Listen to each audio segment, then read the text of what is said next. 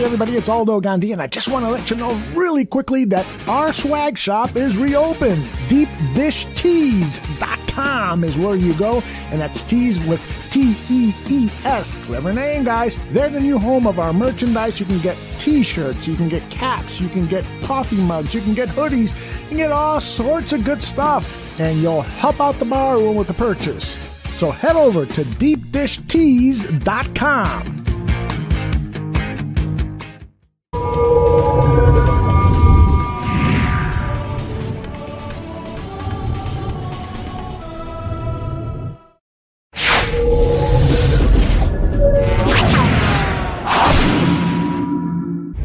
find the following disturbing. Discretion is advised.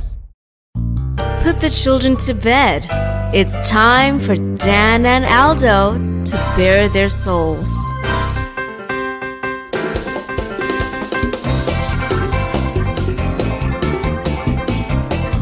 I love the Chicago Bears more than I do masturbating, and that is a lot.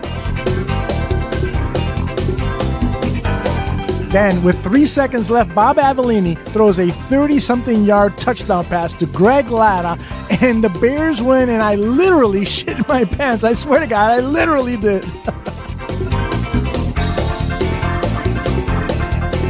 Erik Kramer, for me, I, I love the guy. He's a tragic figure. I mean, he embodies all that is. If they don't run the ball here, I'm going to vomit. I swear to God. Look, I don't mean any disrespect. He just didn't play that well. Not for a guy of his caliber. You know, they won, but I'm, I'm going to be miserable all week because they stunk. I don't, I don't really have any recollection of that at all, but I guess perhaps I blacked it all out. So, Dan, tape is the ultimate tool for scouts and for coaches to evaluate players, to detect plays, and so forth. And they spend hours looking at tape, right? Why do they so often get shit wrong?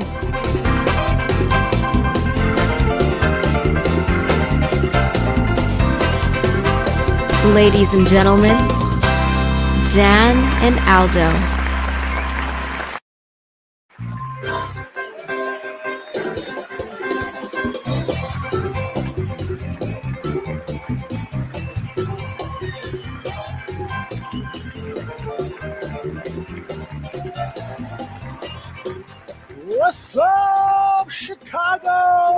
Bears Nation, Bears Universe? It's Dan and Aldo Bear Their Souls. My name is Aldo Gandia, and the handsome gentleman photographed to my screen left is none other than Dan Aguirre. Dan, I got a question for you. Mhm. Do you still love the Bears as much as you do masturbating? That's debatable. oh my god, it's the same thing that we were talking before we went on the air. It's the same game over and over. Like uh, you remember we lost like 10 in a row in the 90s through Wani and into the the uh, Dick Jauron era. Mm-hmm.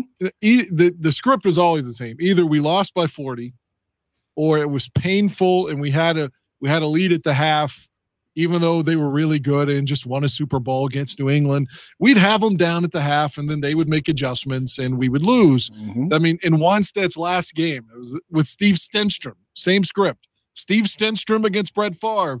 We have the lead.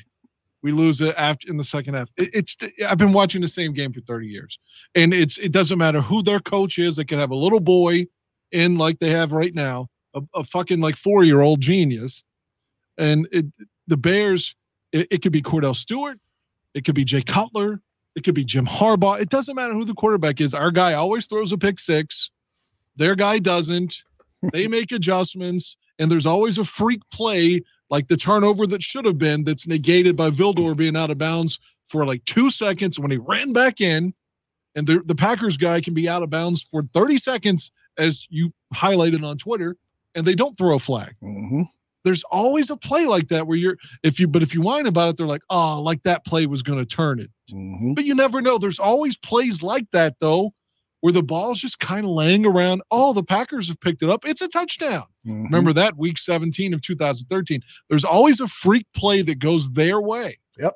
That is so it- so true. It's so and that that quick slant. You know it's coming. You Mhm. know it's coming, but we always have our corner out of position, like going as if it's going to be an outside route. we always have him playing the outside of the receiver when he should be playing his inside shoulder because the slant's coming. We can't stop it. Mm. It could be Don Majkowski at quarterback. We can't stop it. We're like a fucking impotent cock that just flops around.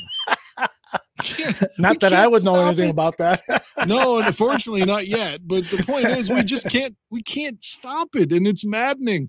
And to hear Chris Collinsworth for three hours, oh, did you know? That's why I put that Howard Stern thing. Okay, anyone else that's listening doesn't know what I'm talking about, but we put together six minutes of Howard Stern basically saying that Aaron Rodgers is a piece of shit, and that I had to have that to balance out. Three and a half hours of Chris Collinsworth basically trying to make him come on air and to, for him to be like, oh, you know, Al, Aaron was such a victim. He was such a victim through this COVID process. He wasn't a liar and he wasn't, you know, whining when he was holding out and trying to force a trade and come back in the, oh, I think they're going to be able to work it out now. Just this, God, this incessant placating of Aaron Rodgers, like he's the victim on everything. It makes me nauseous. It's unprofessional. it is. His job is to be subjective. Oh no, it's to be objective. I forgot. wow, what a start for Dan Aguirre. Woo! Hold that thought. I'm going to station off there. I'll be right back. I'm sorry. I'll let people know what they have in store uh, for uh, themselves, what we have in store for them. Uh, listen to that. That sounds like a, a spaceship from outer space. I was uh, negligent in uh, not saying, neg- negligent in not saying, yeah, that's that's correct. Uh, that Johnny Santucci is with us, and so whenever in the chat room you see something from Barroom Network, that's actually John in control of the Barroom Network chat. I have opened up my little chat, uh, so if I uh, share something, it'll be under Aldo Gandia, and uh, so John is on the board and uh, will be joining us. Couple of hours into the show to share his thoughts about the world at large and maybe give us some, winners because I see on, on Twitter that he is making some money. So that's always uh, good if you can share the wealth. And um, okay, I'm back. Sorry. no problem. Stephen Me says, Hey, man, fuck the Packers. Well, Stephen, I got bad news for you. We're going to be doing a lot of talking about the Green Bay Packers, and it's not going to be pretty because Dan has come up with 10. Well, why don't you set it up, Dan? I, I I figured we could do it like Godfather 2 and have two separate stories going at the same time. Sure. so we don't do a, a number 10, number nine, like back to back to back to back. Because like you said, uh, you know, all those highlights back. When are we going to talk? You know, so Well, and Um, it's nauseating too because these these are not Bears wins. right. So I try to come up with 10 uh, sneaky bad moments that maybe we've forgotten in the Bears Packers history. The obvious ones, you know, would be the NFC Championship or the 2017 game, or I'm sorry, 2013 game, week 17, with it all on the line and Randall Cobb, or, you know, the first game of Nagy's tenure or the Mhm. Butkus Sayers game in 94 when they got their jerseys retired, the rain, and then we lose by 170, you know. Uh, but so I try to put together, I don't want to just be a masochist and relive all these terrible moments uh, that we, that I've just acknowledged, but I try to come up with 10 that are sort of sneaky. And one of them I'm very proud of in there is that play I keep referencing to you in 2002 with Roosevelt Williams, the slowest secondary man in the history of professional football. As you'll see on the highlight, he ends up with the ball, and Keith Traylor running in 2001 against Jacksonville is quicker than this guy. That's- or William Perry would have been quicker than this guy. And I'm not even talking Fridge in 85. I'm talking Fridge with the Eagles in 94. He was that Mhm. slow. Like, how is this man in the secondary and that slow? I, only the Bears. Yeah. Um, you are right. Only the Bears. And uh, I, I just have to say that after sampling your 10 videos and after listening to the media highlights thing that I, I put together this week, and I might take that off your plate, Dan. I'm actually enjoying putting this together. It's it's an opportunity for me to hear what the local media is saying, and so I've been having fun with it. And and so we can have you cut more things like you did with this Packer thing, which is brilliant, by the way. Um, it's it's hard to cut. Like I saw you said this one was longer than normal. It's sort of hard to cut things out. Like I said last week, when you're doing yes. it, you're like, oh no, this has got to be in. This has got to be in. This has got to be in. And then before you know it, you're at 20 minutes. Yes, I'm over 20 minutes. I'm closer to 30 minutes this week. So it's uh, I I was uh, I could not stop myself. I got I got to put this in. I got to put this. In. Well, this doesn't make sense, but I got to put it in. I'm talking to myself. And so uh, we have that. But after going through all of this and, and even in the weeks prior, it's just sinking in on me, you know, and I hate to admit it because it's been, you know, I should have uh, realized this many, many years ago, but it's beginning to sink on me that the Bears are just never going to win another championship with George McCaskey leading the team. I have gone off of the fire Nagy, fire pace uh, uh, storyline narrative to now fire the chairman. Uh, Brad Biggs sent out a tweet a tweet today asking, "Hey, mailbag is open. Let me get your questions." And so I, my question that I submitted, he probably won't run it, but he'll my, probably block you. He, he probably will. and but my question was, what does it take for the board of directors, the Chicago board of directors, to uh, oust uh, George McCaskey. Now, when Michael McCaskey was fired, in essence, by his mother, he was the president of football uh, uh, of the president of football operations. And so he was bumped up to the chairman position which was empty at the time. He was bumped up into that role and then stripped of the president of operations. So it was basically the chairman thing was kind of a uh, symbolic gesture by by Virginia McCaskey. But this is different. This is this is George McCaskey making some decisions as to who to hire and who to lead the Bears well, the problem is his. When after 11 years of futility, 20 games under 500, only one playoff appearance in those 11 years that George McCaskey has been the chairman of the Chicago Bears. It is now time for us to set our focus on him. Nice guy. Super nice guy. If you ever meet George McCaskey, he's going to shake your hand. He's going to take a photo with you. He's going to be great. When I worked over at WBBM TV, he worked in the newsroom over there. I was in the programming and I, I'd go over and visit. He was a sweetheart of a guy. He's a super nice guy. No, but, he ran away from us in Cleveland, though. Yes, he did. He took one look at you. he said, "That's a big Bears fan there. I got to get away." and so it, it, it's time to to reach to the upper levels of this organization and and and set the dynamite there not at the coach's office not at the general manager's office. It has to be with the chairman of the chicago bears and virginia mccaskey and this board of directors however they go about it they have to say george it's time for you to give it up. And it's time for us to bring in an outsider to be the chairman of the organization.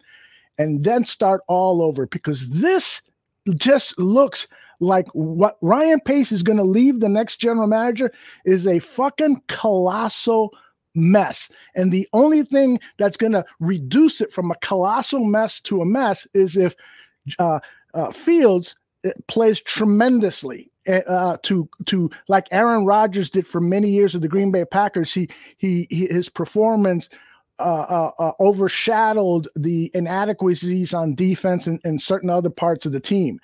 But I, I don't, I, I just got a bad feeling that the rest of my life I'm going to be rooting for a team with nowhere to go except down or exactly where they're where they're at now. I, I, I thought that as soon as the Cubs won, when the Cubs won the championship, I felt I'm going to be one of these old fucking guys that misses out Mm-hmm. You know, mm-hmm. there's so many terrible stories. I mean, good stories, but terrible for the individual people. Right. Oh, my dad, my grandfather, all the, you know, their dream was for a Cubs championship and people visiting the cemetery when it's about to happen. That's going to be me. I'm going to be the dead fuck when the Bears uh, win the title. And I knew that in 2016. Hmm. I thought that as soon as the Cubs won, or on the precipice of winning. But I do I do disagree on one thing. Okay. Uh, with you, uh, the the stuff you say about McCaskey, of course, is kind of hard to argue. Mm-hmm. Uh, so that's not the part I disagree with. I still want Nagy on, and the the move and I'm not saying anything unique here. A lot of people felt, I think everybody felt this way, but I, I have to acknowledge that, you know, you're down. I don't remember the exact sequence of the game in terms of the score. Uh, I'm guessing it was what 38 27 or maybe 35 27. Mm-hmm. And it's like fourth and inches, and you punt in the fourth quarter. He's got to go for it there. He has to go for it. Just punting there, I mean, you're giving up. Your defense, you've already lost Roquan. You've got Eddie Jackson playing in the nickel because you've lost two guys in the secondary, and DHC's out for the year now. Mm-hmm. Uh, so you're down to your safety playing nickel, which I don't understand because you could have put Vildor back in at that point, and you've got Burns on the outside along with Johnson, but they've got Eddie Jackson playing the slot. Roquan's out. Your defense is, I mean, is not going to stop them at this point.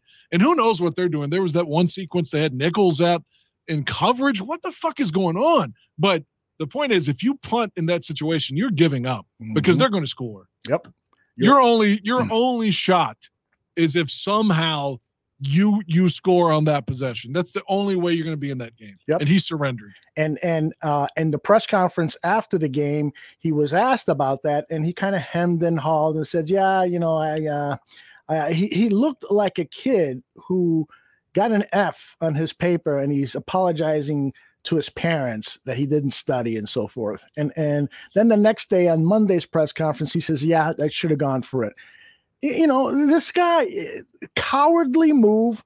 You know you know you're on your last days. Go out fighting. Go out taking chances. Go, go out you know doing something dramatic and, and so that way you leave with a flair and as opposed to a whimper which is what what what you're doing now with the bears. It- it's really really frustrating. And uh i don't know. I, I i i why don't we get on to the media because it is a long segment and some of these topics that we have addressed and will address are covered here so we can react off of what is being said does that sound good Sounds good. And I will confess to you because, like I said, I worked eight to four. So as soon as the game ended, I had to go to sleep. So I've heard none of this. Anything you're Oh. going to play, I've heard none of it. Okay, well, I've got some good stuff here, and this is all primarily either the night of the game or uh, or like the uh, Hamp OB show, or the very next morning, and it's all local radio. So uh, here it is. Without further ado, Justin Fields, who I think had a really, really bad night. And you know what? We know about the pick six. We, okay, we, we got that. It, he was way late, but all night long, OB, he was not recognizing where the ball needed to go quickly enough. And everybody goes, oh, well, he shouldn't play. That's exactly why How he many needs to play, so he can learn. Right. How many times did he stare down? I thought he was actually, hopefully, he's looking to his left, looking to his left, and then he's going to go to his right. See if not there, then he's going to look for his third receiver. He looked them all the way down, Danny. Yep. What we just point out. I'm, Throughout the second he, half. He wa- he wa- he never took his eyes off the receiver, and he did it the whole game. And Glenn, let me ask you a question. I brought up in front of Mark and Dan. Do you watch Justin Fields' delivery?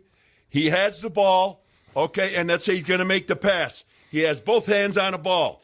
He takes it in his right hand, drops it down to his waist, goes back, comes over his shoulder, and releases the ball. He does, and you can't do You that. in the can't do that in this league. That's why he's late on that out route because he drops it. Thank you, Glenn. And Thank unless you. they fix that, and by the way, Ed, you know what I call that? Coaching. Absolutely. You mean to Coaching tell me in the we- NFL, you correct that. We've got six guys on the offensive backfield staff. Yeah, we, Coordinators, head coach, all of them. They they haven't they haven't corrected anything. I've sat here when this kid has been in this game, and today wasn't the the only time, gentlemen, you, Dan and Mark. I've said this before. I said, look at his throwing. My God, it takes him all day to throw the ball. He takes it up. He's got it up on his shoulder. Folks that you're watching, get the film if you can. You'll know exactly what. And guess what? Go the weeks before and the week before, and you'll see the same damn thing. You got to keep that ball up by your shoulder and let it go. He drops it down to his waist, back behind him, up and over, and throws it. It's, you're you're not going to be a quarterback in this league for long doing that because you know what? Somebody's going to crack you and break you in two. Let alone you not making it as a quarterback. And that throw, when you have the normal release in an NFL quarterback, it's .03. Fields is .09. So it's you know, you, you, does that sound like a lot? Not really. But in the NFL, when you're o- wide open by a half a step, it's a pick. In this league, and it's a sack. That's what it is. And what, and the bottom line is this, you know, people in film study, they see that. And when the ball drops, that's when they plant and break. Did that's you- why every every pass is basically contested. Dan, you're calling it. Glenn, did you see how many times the Packers defensive backs jumped the route?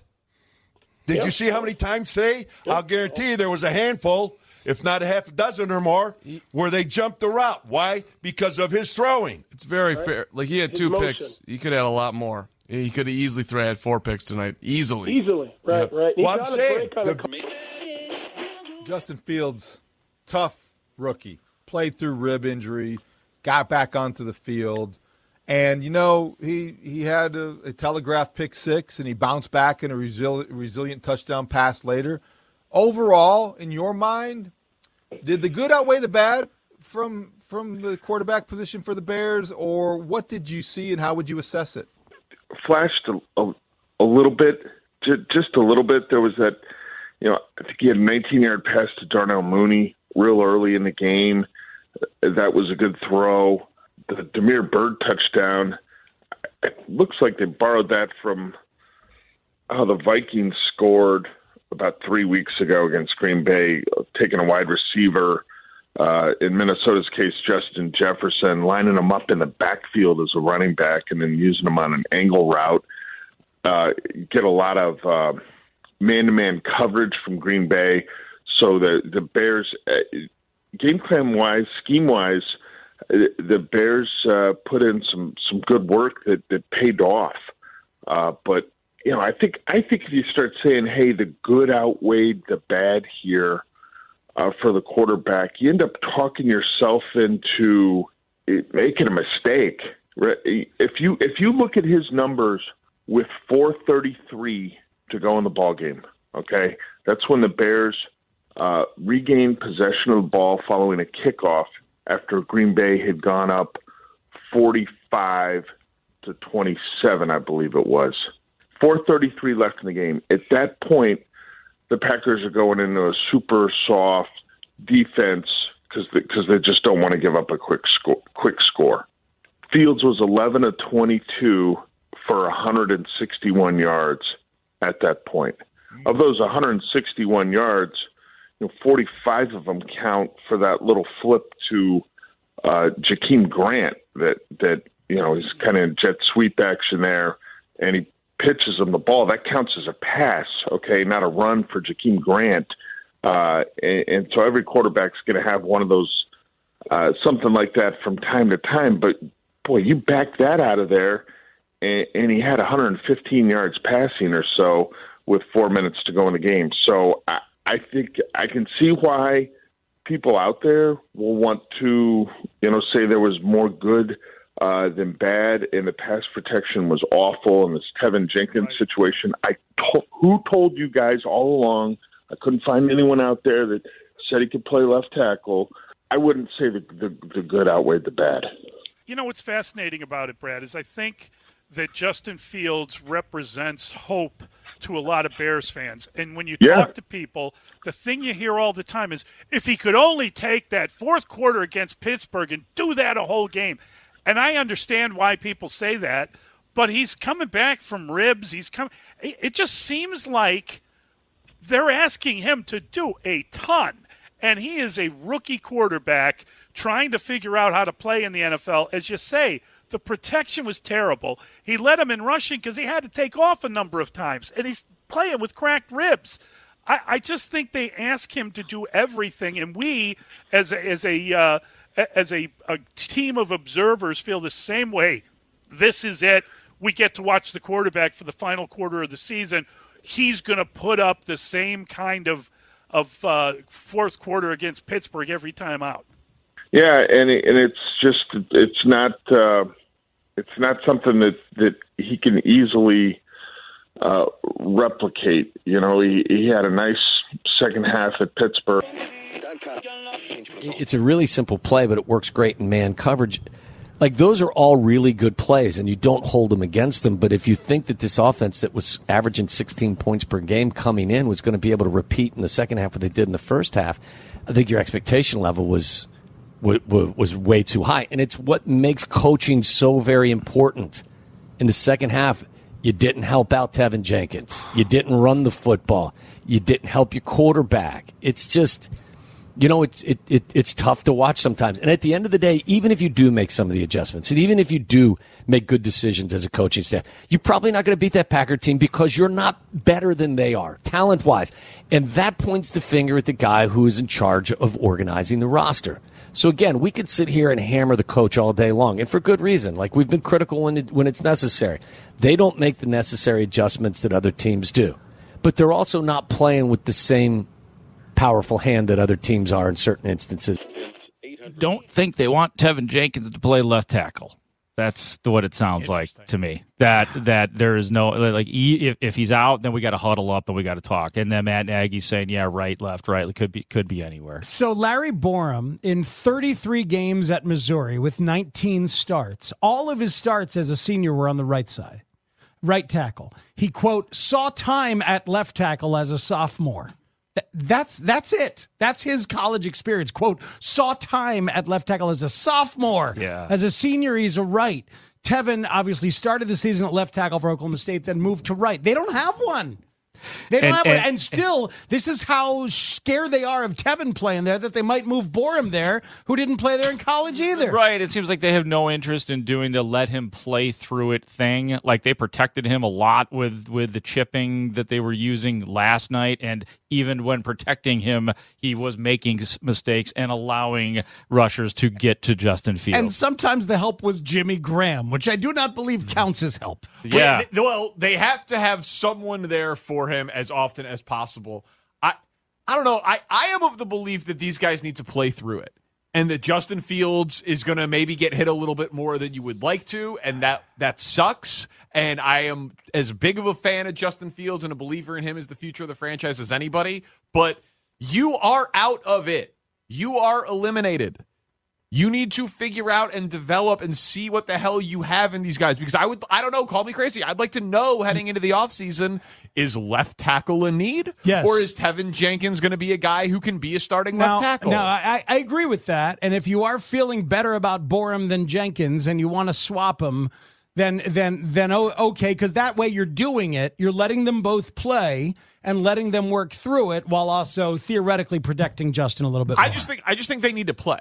Like w- you, they can decide if, if Borom's ahead of Jenkins and you want to Okay. protect the blind side more because Fields can protect himself more if Jenkins is further behind. f- Fine, but like the the end of this season is about evaluation yeah, here. you'd rather Like, have these guys than Elijah Wilkinson eventually. people who might be starters for you in building blocks of the future. Like we, you need tape. Well, we always talk about it, hear about it, and see it where coaches, organizations allow the quarterback to play through their mistakes, like what we are seeing right now with with Justin Fields, and we can go through the myriad of quarterbacks in the past who sucked in their rookie year and let them play through it. Is left tackle a position in which one can do the same thing? Can you, at that position, at this level, is that realistic to let that player play through it, especially when he had no training camp, no nothing, nothing, nothing up until he got into the game last week on a couple extra points, and now here he had to play full game and was exposed. Olin said he thinks that he was impressive with his toughness and that he'll make a big step forward in the Vikings. Game. Okay. G- game plan for it.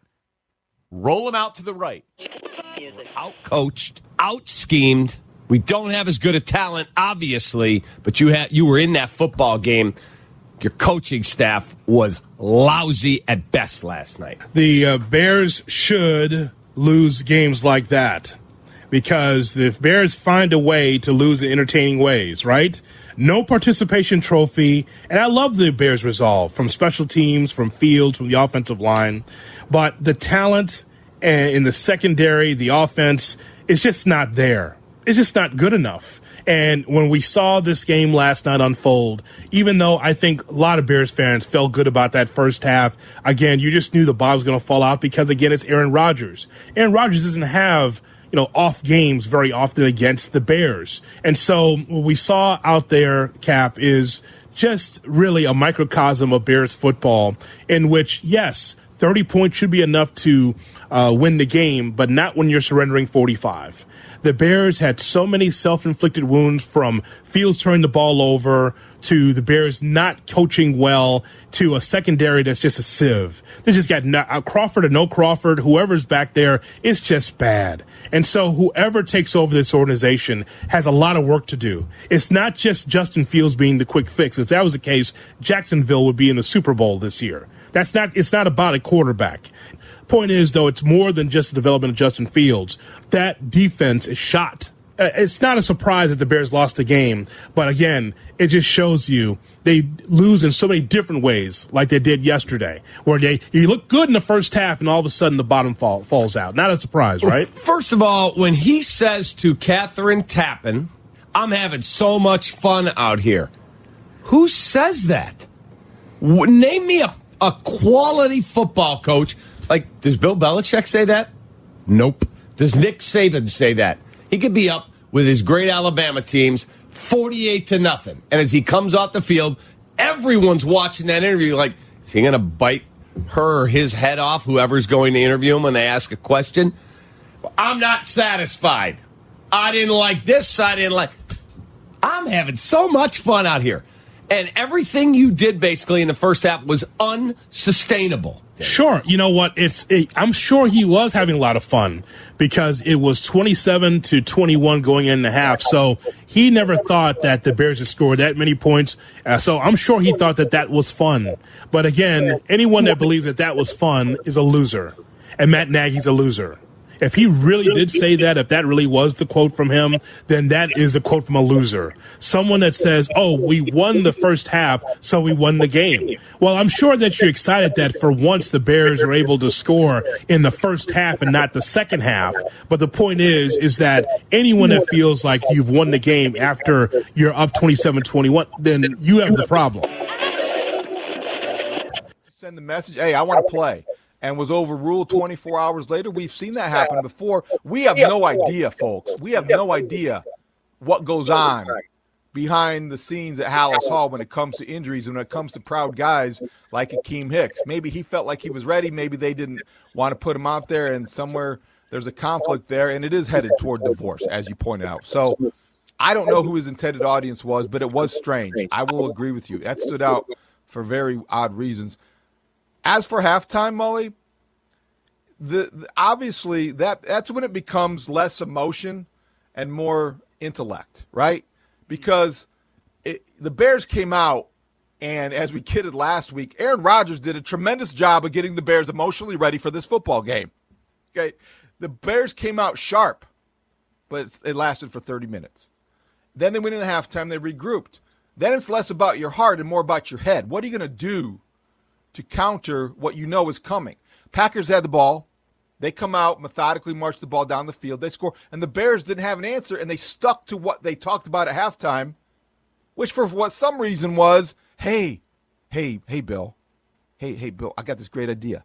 Let's start the second half with the quarterback option play. You know, our quarterback with cracked ribs. Let's expose him and run an option. It's really cool. I have this play collected in chapter five. And let's pull this option play out, expose his ribs, and make him pitch, and it'll be real cool. And they'll do the first step. On the second step, we'll not give our rookie tackle any help. What happened at halftime? I, what happened to the creativity that you saw to open the game? I don't think I loved all those plays, but they tried different things. They were given different looks. They were doing different things. They, they, you know, is that okay? We got these scripted plays. Now we're through them. Okay, what do we do? Well, why don't we go back to doing the stuff that didn't work earlier in the year? It, it just, it was, it was such a dud. It, it was just, it was difficult to watch, knowing that they needed a first down and they couldn't get one. I was trying to make sure. Uh, we were actually talking about what Jaylon Johnson had to say in the last segment about why his assignment changed when Davante Adams moved to the slot and he didn't follow him there.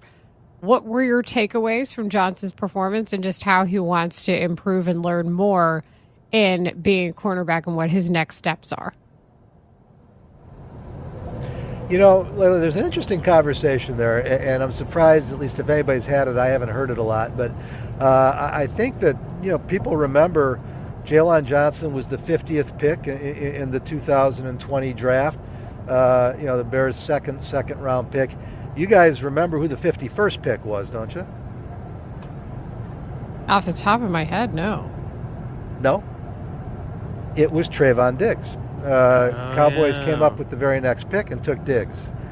Now, I am not ready to say that Diggs is the better corner. He definitely has shown the better ball skills to this point, but we, as we've learned, you know, trying to recapture the 18 Bears, that so much of that is the bounce of the ball. Uh, they're both really bright young corners. The, the conversation that you were having, though, is interesting because there are more than a handful, uh, probably half a dozen, you know, seven, eight cover corners who are good enough that they will follow a receiver to either side. But you can count the guys on a couple fingers who go everywhere. Jalen Ramsey can go inside. Uh, Stephon Gilmore used to go inside. The slot is a it's, it's a totally different position, and the way it's evolved, you know, the nickel corners were always the smaller, faster, quick t- twitch guys because it was always those types of receivers, the uh, the Rondale Moores, uh, the Tarik Cohens that you were seeing in there in the slot.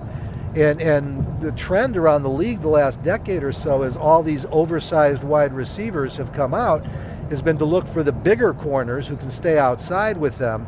But there's very few guys who can play both outside and then go inside depending on who you're getting there in the slot. And so I thought Jaylon Johnson's comments were spot on. Obviously, it's great that he does want to be, you know, one of those guys because that's that's an All-Pro. You know, that's one of the three or four best corners in football. But it wasn't surprising really at all to me last night that he didn't go inside when they moved Adams inside because it really is a different position. And at this point, you haven't seen him play it. You know, and then even beyond that, in fairness, guys, Duke Shelley is, is not special. Um, but he was improving on the nickel before he got hurt. Marqui Christian was the first choice. It didn't work out with him.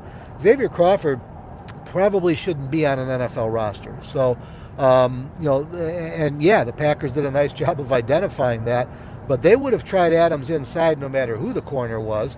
And they were lucky enough that the Bears are so undermanned at the nickel right now that, that you know, Adams took over the second half. So Aged over, right? I mean, you know, like the at this point, we all know a change is going to happen. I think uh, uh, at on Jan 10, like that's the one thing we can be excited about, right? It's day to look forward to. There's no first round pick, Right. And you know, it sort of sucks for Matt Nagy. I get it; he's losing his job, but we're excited. But he's going to move on, and we're still going to be here. We're still going to be cheering for that team, right? And the only thing that's going to re-inject some life into this franchise is by cleaning some people out. I mean, that's it. It's the way it works. Got to clean some people out. So, and and he's a big boy, and he's compensated quite handsomely, and he's going to get another job somewhere anyway. And he'll you've got to make and that- decisions on this roster. Somebody from the outside coming in who can look at this uh, roster anew without any biases and be able to go ahead and clean this thing up a little bit and keep some people that you need to keep and say goodbye to some people that need to go. Right? Am I right? Am I yeah, wrong? no, you're right. I mean, there's some work to do, man. I mean, like there you know, they don't have a first round pick. There, there's work to do. There is work to be done. You can address this thing in an off season.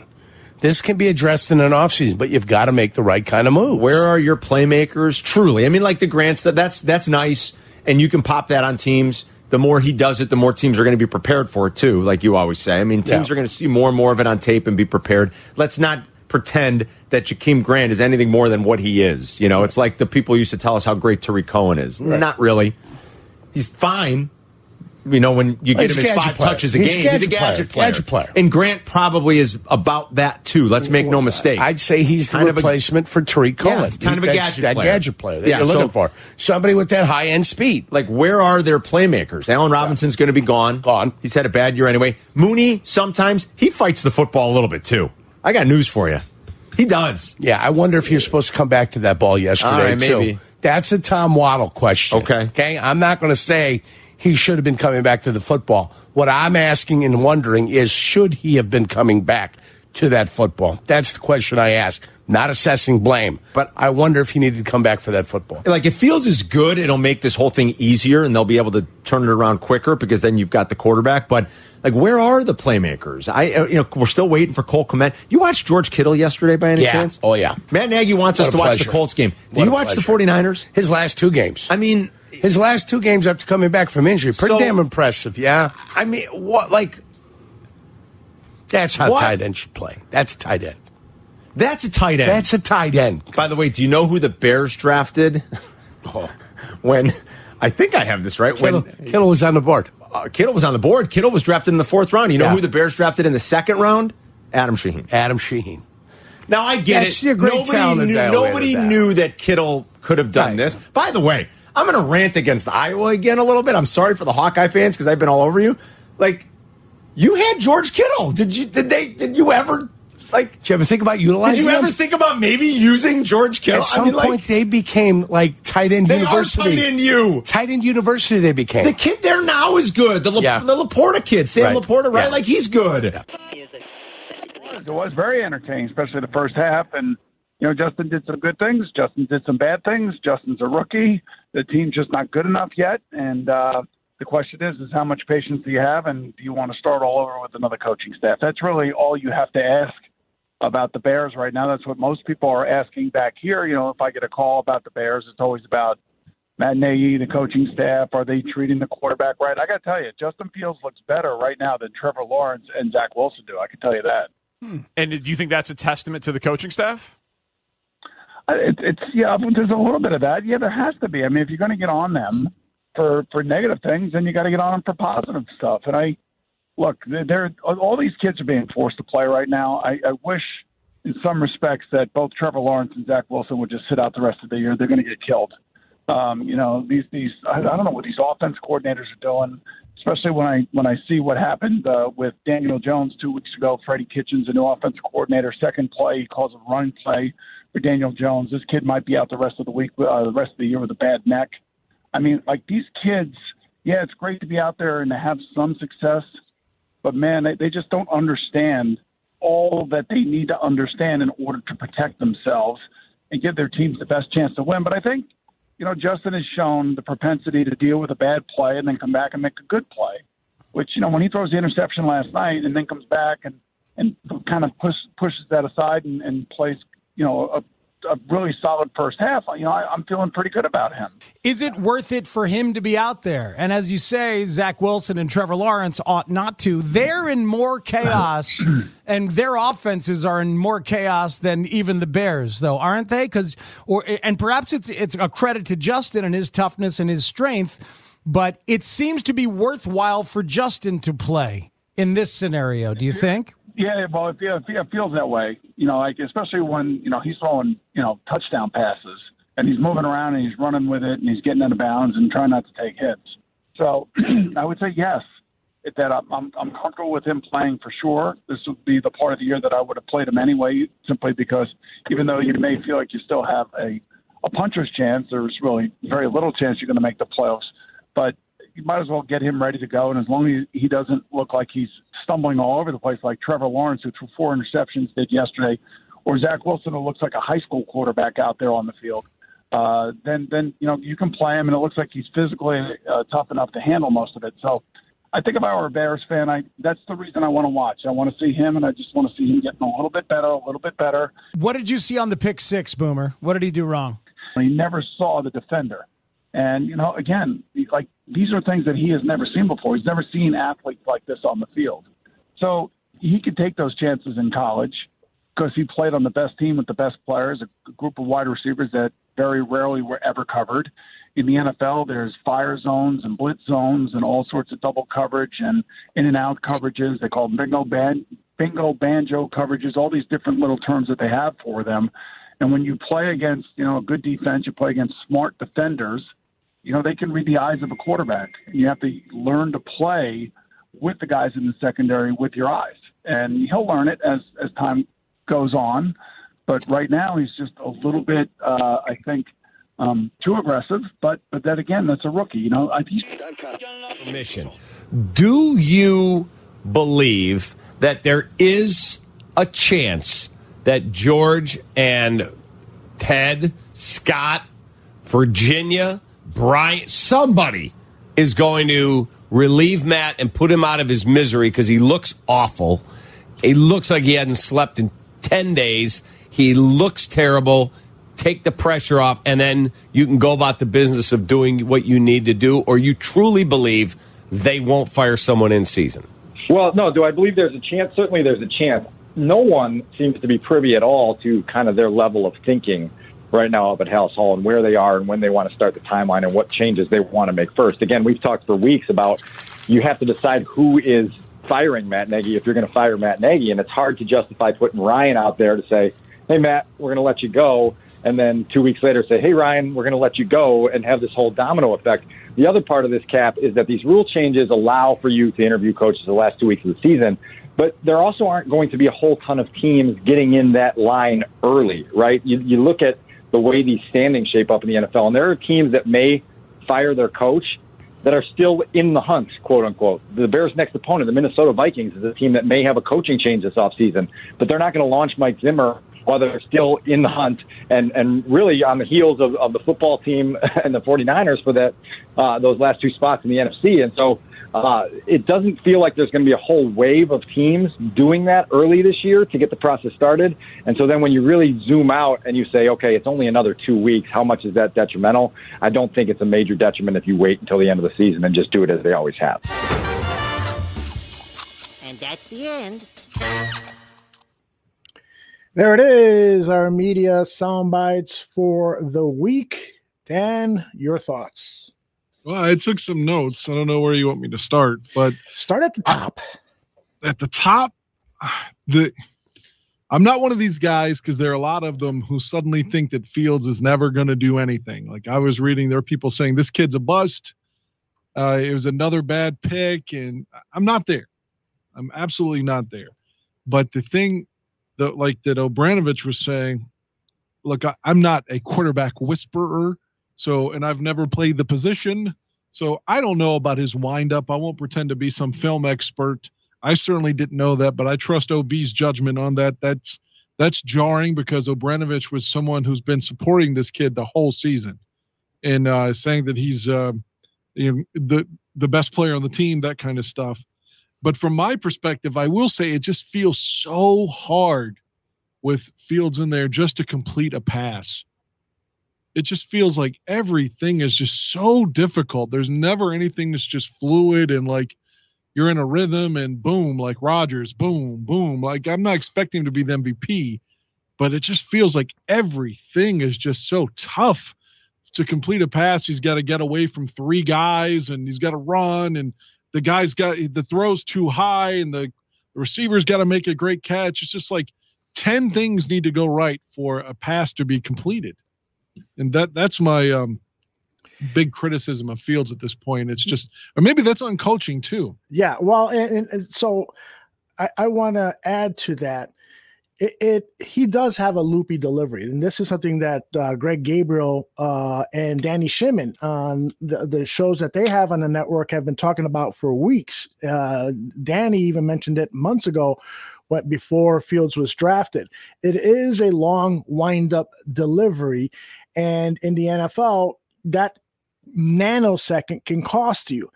And that can be corrected because Aaron Rodgers came out of college with that same delivery. It's just something that cannot be changed overnight. So that's where Obradovich is wrong. If he thinks that the Bears coaching staff, the five coaching staffs that they were criticizing, five coaches in the backfield, if if they think that that's something that can be corrected overnight, particularly when the guy is getting ready to play a game on Sunday, they're dreaming. It, th- that takes a while. This guy's motion, he's had it. That's muscle memory that he's had for years, and so it's going to take a a long off season, and it could even take long. I've noticed that in some games he hardly does it at all. And then in other games he does it a lot. He falls into that habit. So I bet that uh, John DeFilippo, his quarterback coach, has been working with him on that. But I think that there are times when Fields perhaps because of the pressure of the moment, perhaps because of the opponent,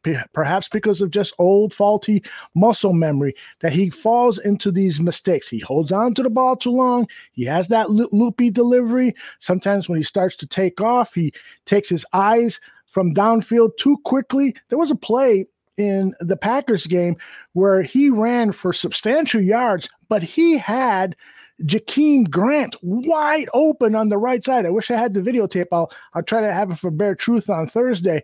So those are those are things that we expect Justin Fields because of his intelligence, because of his dedication to improving himself.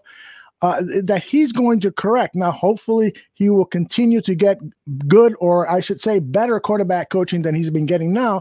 But I'm not too worried about that. But it was an issue in the Packer game. You could see that that it, it affected his performance. But don't you? Is it just me, or is it? Doesn't it seem like it's just so hard to complete a pass? well, I think it is you. I mean, I, I under it. I understand what you're saying. Not just the Green Bay game. Yeah, I No, no, understand. I, am on Sure. his like I'm on this guy's bandwagon. Mhm, Like no. don't don't get me wrong. Like I think he's the right pick. Yeah. But I just think at this juncture, that's my biggest criticism of him, and it's vague. I don't know what the answer is, but I'm just saying that's the thing I take away. Even if it's just like a four yard pass to Kmet, Mm-hmm. it's just it's never easy to complete. Well, of course, Kmet would drop it or just wouldn't stretch out. That's part of the problem. and Mooney's having a tough year. I know we went over that last week. You said technically he hasn't had a lot of drops because they're not counting the contested balls as drops. Right. But he's not catching anything contested this year. Yeah. And that was like last year, it's all he did was catch passes. Hmm. Mooney's having a tough year. I'm not trying to say that A Rob is just going through the motions, but man, if someone's arguing that, it's hard for me to dis disprove that. It's just it just feels like everyone is is underperforming at this juncture uh on terms of the passing game. With that said, they ran Montgomery on a a nice delayed draw that got a big gain at some point, and you're just thinking, why is this man invisible? Mm-hmm. Especially when you bring Teven in, and and I'll say this, I thought that I'm glad I didn't know what Olin said, and I forget who acknowledged it. Oh, uh, Olin said, "Well, give this kid a break and let's." I, I kind of felt that way too. I was like, "Look, man, it's his first action. Right. It's in Green Bay. It's in prime time. Mm-hmm. It doesn't matter how tough you think you are, how tough I think I am. There's no way that this guy wouldn't go in and feel, even if he doesn't want to feel emotion, he's gonna feel nervous. It's his first fucking game, and suddenly he's on national television at the hated rivals. I, I just, he, he- that's his first moment. And uh, it's unfortunate for Justin that's his- his first moment because he's the one taking the punishment. But I think if Peters can't play Sunday, which uh, I don't know how severe uh, Peters' injury was, but I, you know, I would think Teven's probably going to be better next week. A, a full week of practice, you know, because you, got a, a week. The game's on Monday versus Sunday. Right. Eh, eh, I, I'm not re- ready to say that he sucks either. No, I mean, no, I it's way given too. the moment, he probably did the best he could do. Oh, absolutely. I mean, the guy has not had any practice, off-season practice. He- eh, he's had three padded practices since he came back from injury. So, yeah, it- it's way too early. The the the issue though is because now Matt Nagy says that he may look at Larry Borom at left tackle. So, w- why why if they like Larry Borom at left tackle so much, which is something Why that didn't he go over there first? exactly exactly and Well, and it then- doesn't matter who our coach is. We all we're always fucking with the, our linemen and putting them in different positions. it, it doesn't make any sense at all to me that they came into this game not prepared with a plan that made sense if Peters got hurt because clearly they weren't they you know if if they thought Teven Jenkins was ready they would have told Peters hey Peters you've done great for us this year. We want to take a look at the young guy because he's been practicing really well. He looks good and so we want to put him in there.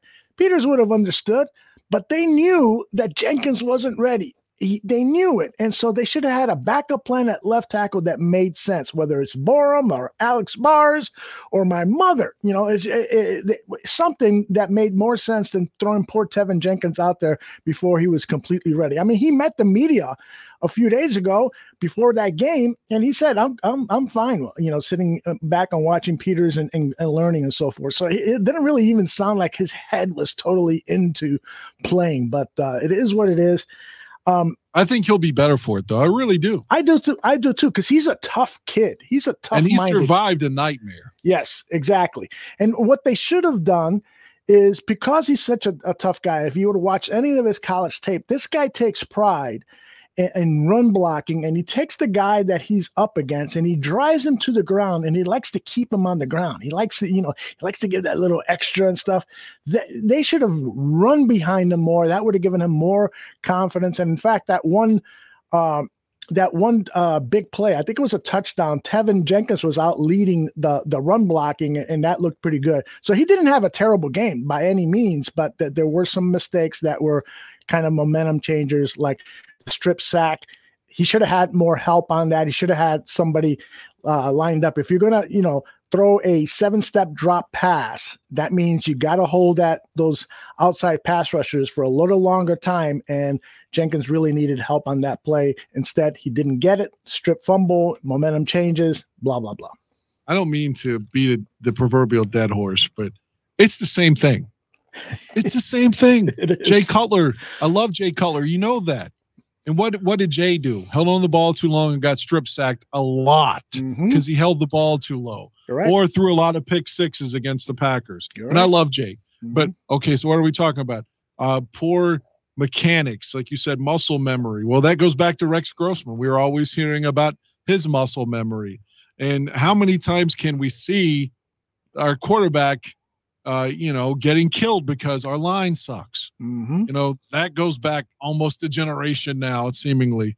And our quarterback getting strip sacked or throwing a pick six. Meanwhile, it doesn't matter who the Packers quarterback is, whether it's Favre or Rodgers, they're throwing that slant. We can't stop it. They're doing those pick plays that should be called offensive pass. They actually called one on Sunday, yeah, which was just hard to believe. Mm-hmm. But usually they they they pick our guys, they never call it. It's still that that play on Vildor. I, I I was emotional when I sent the tweet, but I'm telling you, that was as bad as the Don Majkowski play in '89. Mm.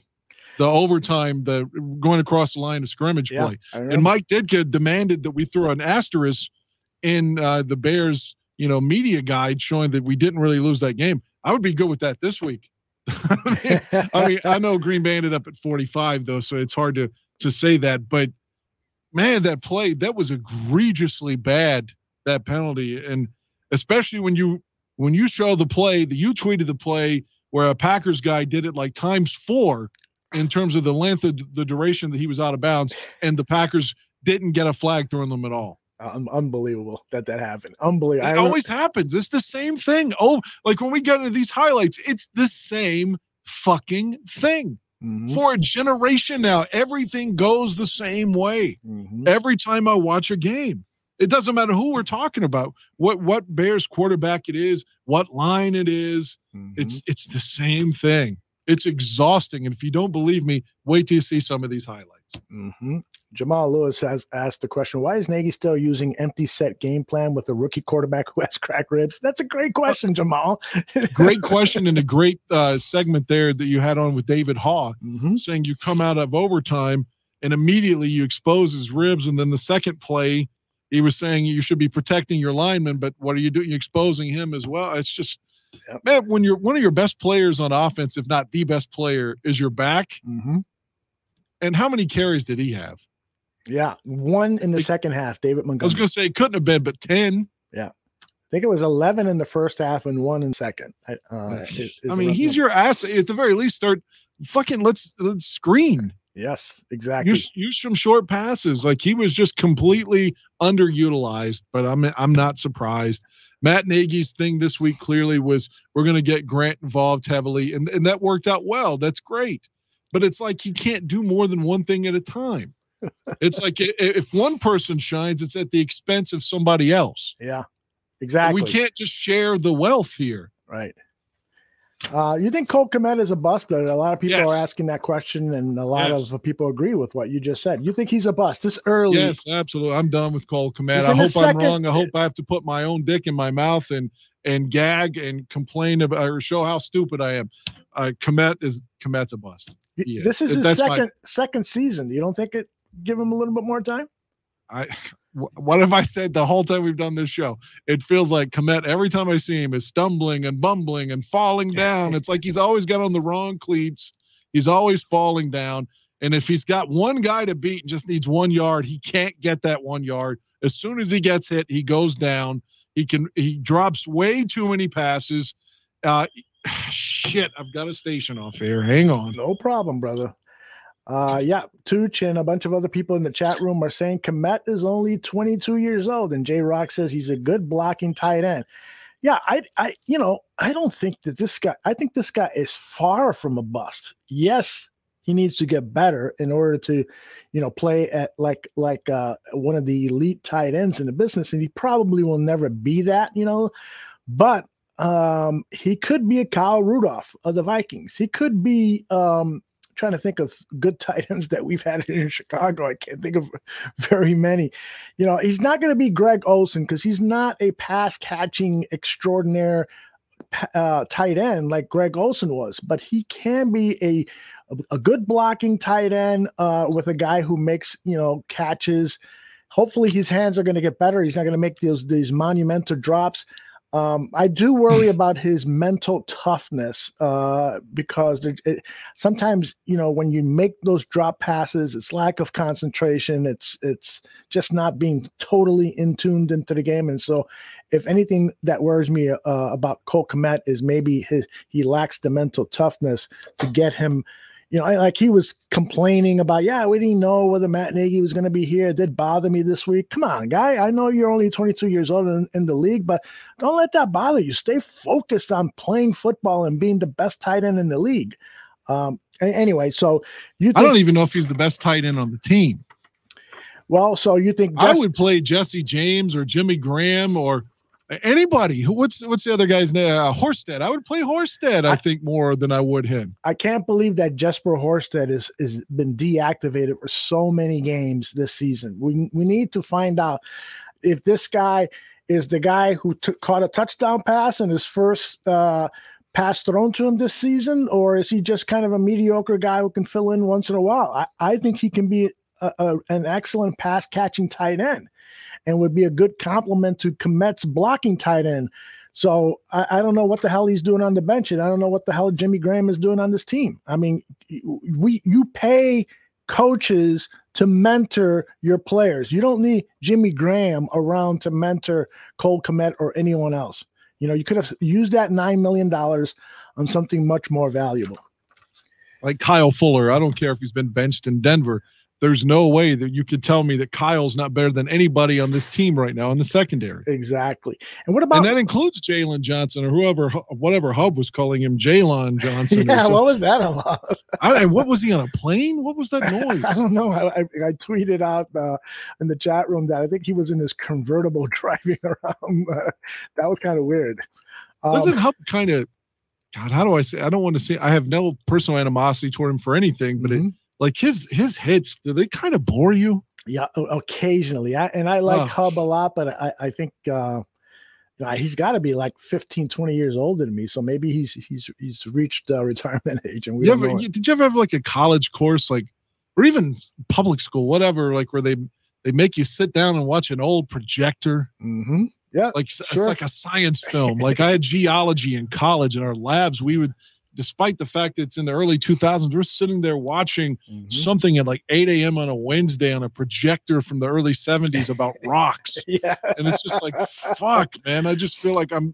I, I would convert to Islam if it meant I didn't fall asleep right now. That's why I feel like when Hub is the guy playing the projector for me about fucking rocks at eight o'clock in the morning. Uh, yeah. By the way, I wanted to say uh, th- the Green Bay Packers they had uh, injuries to their defensive backfield, and so there was a guy named uh, on, the practice squad of the Arizona Cardinals uh, in October uh, 6th. The Packers picked him Oh, up. the guy that got the pick six on us. Yep, Rasul Douglas, not only has he got a pick six on us, he's been uh, uh, accumulating a lot of interceptions and good play over the last few weeks for the Packers. This guy was there for the having for the Chicago Bears. But what does the guy who is he was the pro personnel director for the Saints for several years. That was his job to look at other teams' rosters and say, yeah, they got a, a, a decent cornerback over there in Arizona. And with all the injuries that we have, and with us not trusting Artie Burns, and with us ha- having to play a Marqui Christian and, and Crawford, we should bring in Rasul Douglas. No, they ignored him. what happened? The Packers pick him up. And like you've been saying, the theme of this show, it's the same old fucking shit. It happens you over asked, and over if you again. asked him this question, like if you were talking to Pace, which you would never be able to talk to Ryan Pace, even if you had credentials and were there every week, he's not going to talk to you. No. Even if you if you did, he would say, you know, be like, we like our guys. We like our cornerback room. Yes, that's what they say. That's what they say. Exactly. We like our cornerback room. It's always the room. That's unbelievable. We like our guys. Unbelievable. And I guarantee he would call you Eldu. yeah. By the way, Like when- he sounds like Sean Penn on Fast Times at Ridgemont High. I love what 4,000 Clovers put up in the chat room when uh, uh, uh, Kaplan was talking about the uh, we're having fun comment. 4,000 Clovers said, well, to be honest, uh, Belichick would not say would not say he's having fun, even if he was at an orgy. That's a great line, 4,000 Clovers. I was conflicted on that one. Really? Why? I got to be honest with you. Uh, you know, we myself included. I'm not trying to sound like, oh, look at me. I'm I'm above the fray. You know, I'm part of the mob that wants this guy gone too. Mm-hmm. But maybe we're being too hard on him now. Mm-hmm. Like, what is he supposed to say? Like, for for one, he's a head coach. He should like his profession. Mm-hmm. But two, we're winning the fucking game. Like I would have preferred if he would have said, "Man, I'm having fun, but it's not going to be good enough until we win." Or something like that. We need to come back with a tough second, whatever cliche. Right. So, but I mean, so he revealed a little bit of emotion at that time that he was, you know, he's like, hey, we're in this, we're winning. Mm-hmm. You don't think that George Allen would have said, you know, maybe he was a little bit paranoid and would have been like, how are they going to cheat us in the second half? But I'm just saying, a, a coach that, that lives on emotion, someone like George Allen, Mm-hmm. that wouldn't have uh, slightly confessed that he was having a good time. Like everyone doesn't have to be stoic and oh, Belichick says this and like maybe that's not his style. I think we're just looking for reasons to be upset about him now, if that's what we're criticizing. I, I agree to a degree. Um, I, I didn't think it was that big of a deal, but I do think that words matter. And, you know, I've done, uh, I've coached CEOs and top corporate executives on on how to deal with the media and so sometimes you got to be sensitive to what is it that people are thinking about me well right now matt i would say they think you're a fucking clown and so when you're interviewed, you have to kind of present yourself as still struggling, as still, it's not enough. We had fun that first half, but we have to duplicate our efforts. I'm sad, but while it was fun, I'm sad that we're only winning by X amount of points. You know, he ha- he has to uh, really be careful with what he says because he's a target. And anything that he says now, every um, ah, e, ah, oh that he says in a press conference, people are going to say, oh, poor guy, he's fucking losing his mind and stuff. So I understand why people are upset with that. It did, you know, it did immediately ring as, oh, no, he shouldn't have said that. But I agree with you. You know, it is nice too that he is showing that he was happy. Somebody, somebody in the, uh, in the chat, or maybe it was in the in the piece itself, saying he was happy because he had never scored that many points before. So, so it was fun, right? so I don't know. Um, I wanted to also, uh, based on uh, what what we just heard, uh, I was going to say that you know play calling for rookie quarterbacks in the National Football League is generally pretty fucking bad um because you see what's going on with Zach Wilson at the Jets, you see what's going on with Trevor Lawrence. It was Boomer Esiason who was talking about this. It's not like it's Matt Nagy that's the only terrible play caller. A lot of these play callers just think that they're playing Madden football, you know, and they want to they want to create all these big plays, explosive plays. They don't have a rhyme or reason. They don't have a strategy in their scheming and so forth. That's what it seems like to us average fans. Uh, and Can I can I add to that real quick? please do. The the your acknowledgement of that is I'm taking it in a different direction, but it's based upon what you said. Okay. I that's exactly why I don't want a college coach. Mhm. Because we all know Meyer was good at Florida, he was good at Ohio State, and now there are people saying that he may be one and done in Jacksonville. Yeah. That's exactly why I don't want a guy that's coming from college for next season. I want someone that can come in here. Uh, my, my wet dream would be if Mike Tomlin would get fired in Pittsburgh and you just say, Hey, Mike, you're our general manager and you're the coach. Let's go. I want somebody that commands respect and isn't trying to figure it out. Yep. And I don't mean like John Fox either, who uh, we probably should have given him more credit, but it's just his demeanor and his condescending uh, uh, disposition, I think, led to a lot of people not liking him. But I, somebody like that that has some cred that can fucking just like a Ditka type that can control this team and not try to be their buddy, but not try to be the young guy who's figuring it out. We Matt Nagy was the hot commodity trying to figure it out. We don't need a guy that's figuring it out. We need a guy that's that's that knows how to Mhm. win. Yeah, you know, it, it's interesting that you say Mike Tomlin because I was thinking about him uh, the other day, and I know people in Pittsburgh have are starting to get fed up with him, despite the fact that this guy has been coaching a lot of good football teams. And I don't think what's going on in Pittsburgh right now is his fault. It's it's the roster. I mean, it's it's Big Ben aging, and um, uh, but they're still fighting hard. I think he's a smart coach. I think he's a disciplinarian. I'd love to see him come to the Chicago Bears. I also know that McCaskey leans on the Rooney family a lot for advice. So maybe Rooney should talk to, I mean, uh, McCaskey should talk to Rooney and say, hey, you know, if you guys are going to fire him, can you put in a good word for us here in Chicago? It would have been great for us if we could have gotten Bill Cowher when he was still really connected. And I Mhm. don't mean like it's been too long now. Yeah. But I mean like when Cowher first left Pittsburgh, it feels like we're right when Lovie got fired, I guess. Yes, yes. Somewhere through if we could have because Cowher was only a few years removed. Right. But someone that has that respect and that credibility, that's what I wish that the Bears could get. Mm-hmm. I think that's what we need more than anything is just someone that looks like, you know, this guy is going to be the pilot, and we we're comfortable. We're we may get some turbulence, but this flight's going to be okay because we know he's our guy. Yep. And if we've got our quarterback, whom we think could be that guy, if you just got the coach now, I think that that goes a long way for a smooth trip. Yep. One other comment that I had on the audio clips was Dan Wiederer, your your good buddy, uh, saying that it's okay. I'm paraphrasing that it's okay to keep Nagy to the end of the season because most most coaches, most teams won't be employing that. It won't be firing coaches uh, at the end of the season to get a jump start on their coaching search. So it probably doesn't make that much of a difference. I take exception with Dan Wiederer on this one.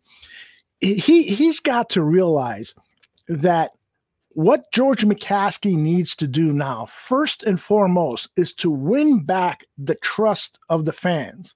So, how do you do that? You do it by making a bold move. You do it by announcing that Matt Nagy has been fired with two weeks left to go in the season. You you make it by saying we're bringing in an executive vice president, and here he is now. You know, because he should be looking for an executive vice president or executive president of football operations should have been looking two, three weeks ago.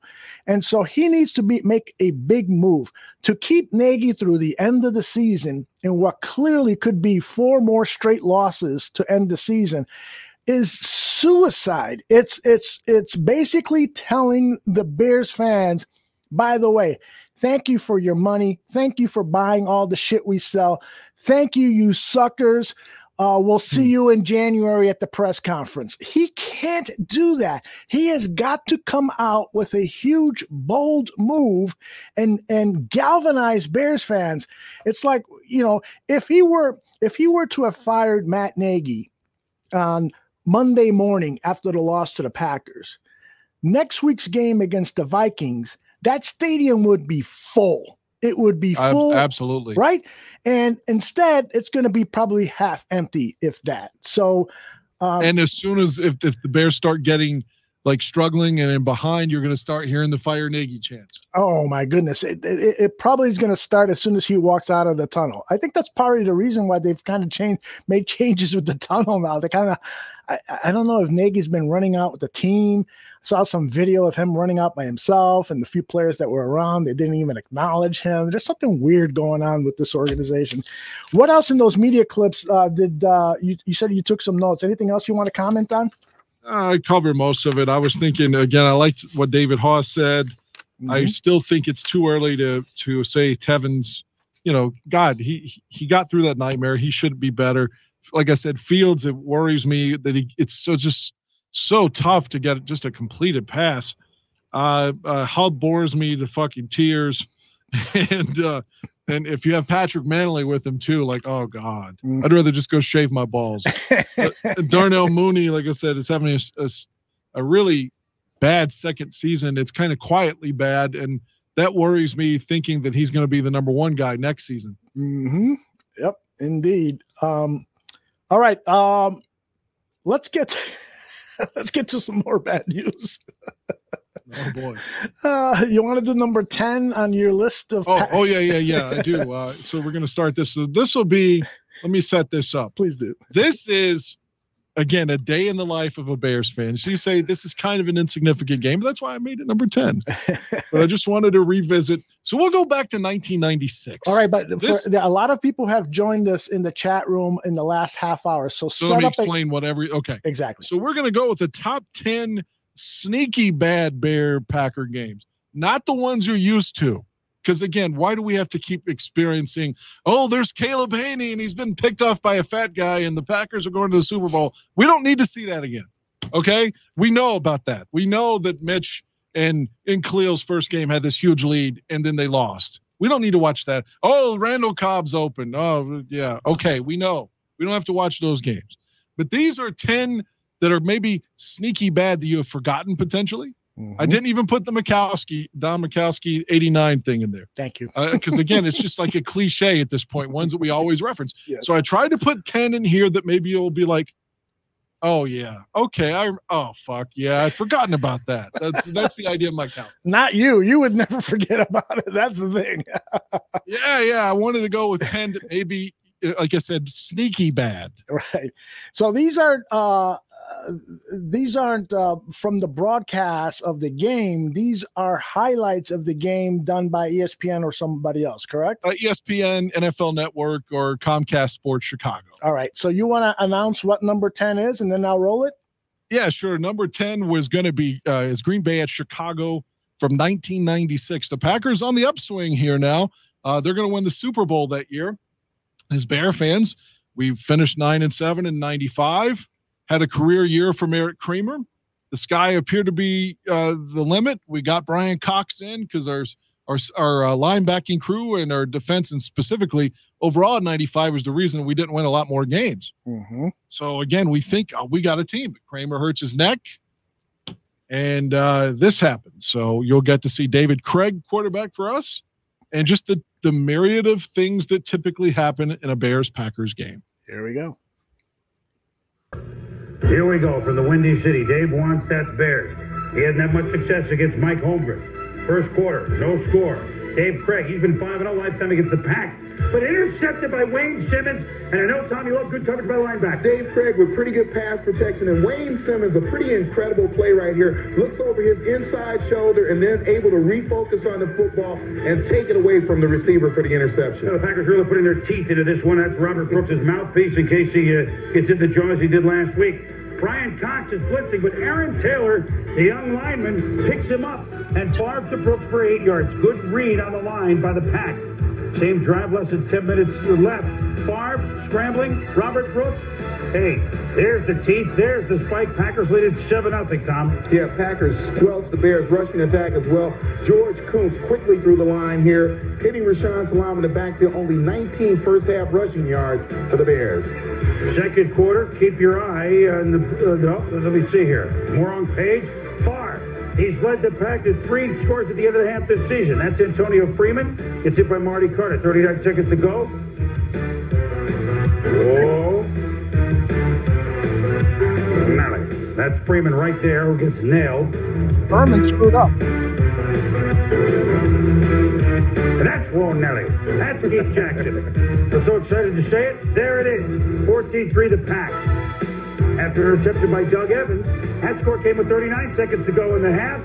With 10 seconds to go, what are you going to do? Well, we'll take a look at the beginning and the end of this play as Freeman bashes that ball up against the stadium wall. Alonzo Spellman here, as he's rushing the passer, takes the two steps necessary to draw the personal foul, and then at the tail end of the play, you see Freeman with a great job of getting up over a falling Mark Carrier for a touchdown catch. The pack leading 20 to 6. Jeff Mick Jager kicks it off. And Don Beebe, look at him go, make the move behind the wall there at the 25 and the 30, and look at him go.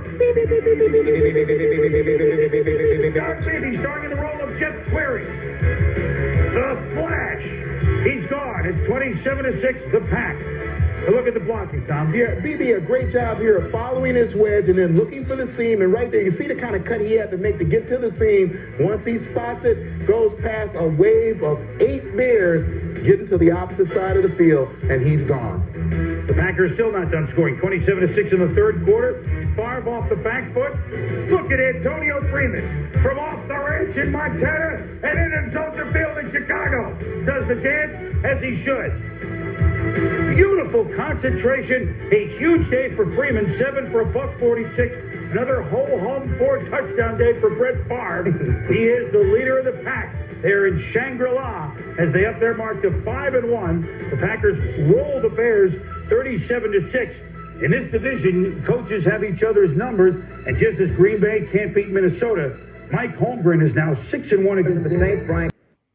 What an ass kicking that was. Oh my God. and then that highlight, they used to show that highlight of Antonio Freeman, and rightfully so.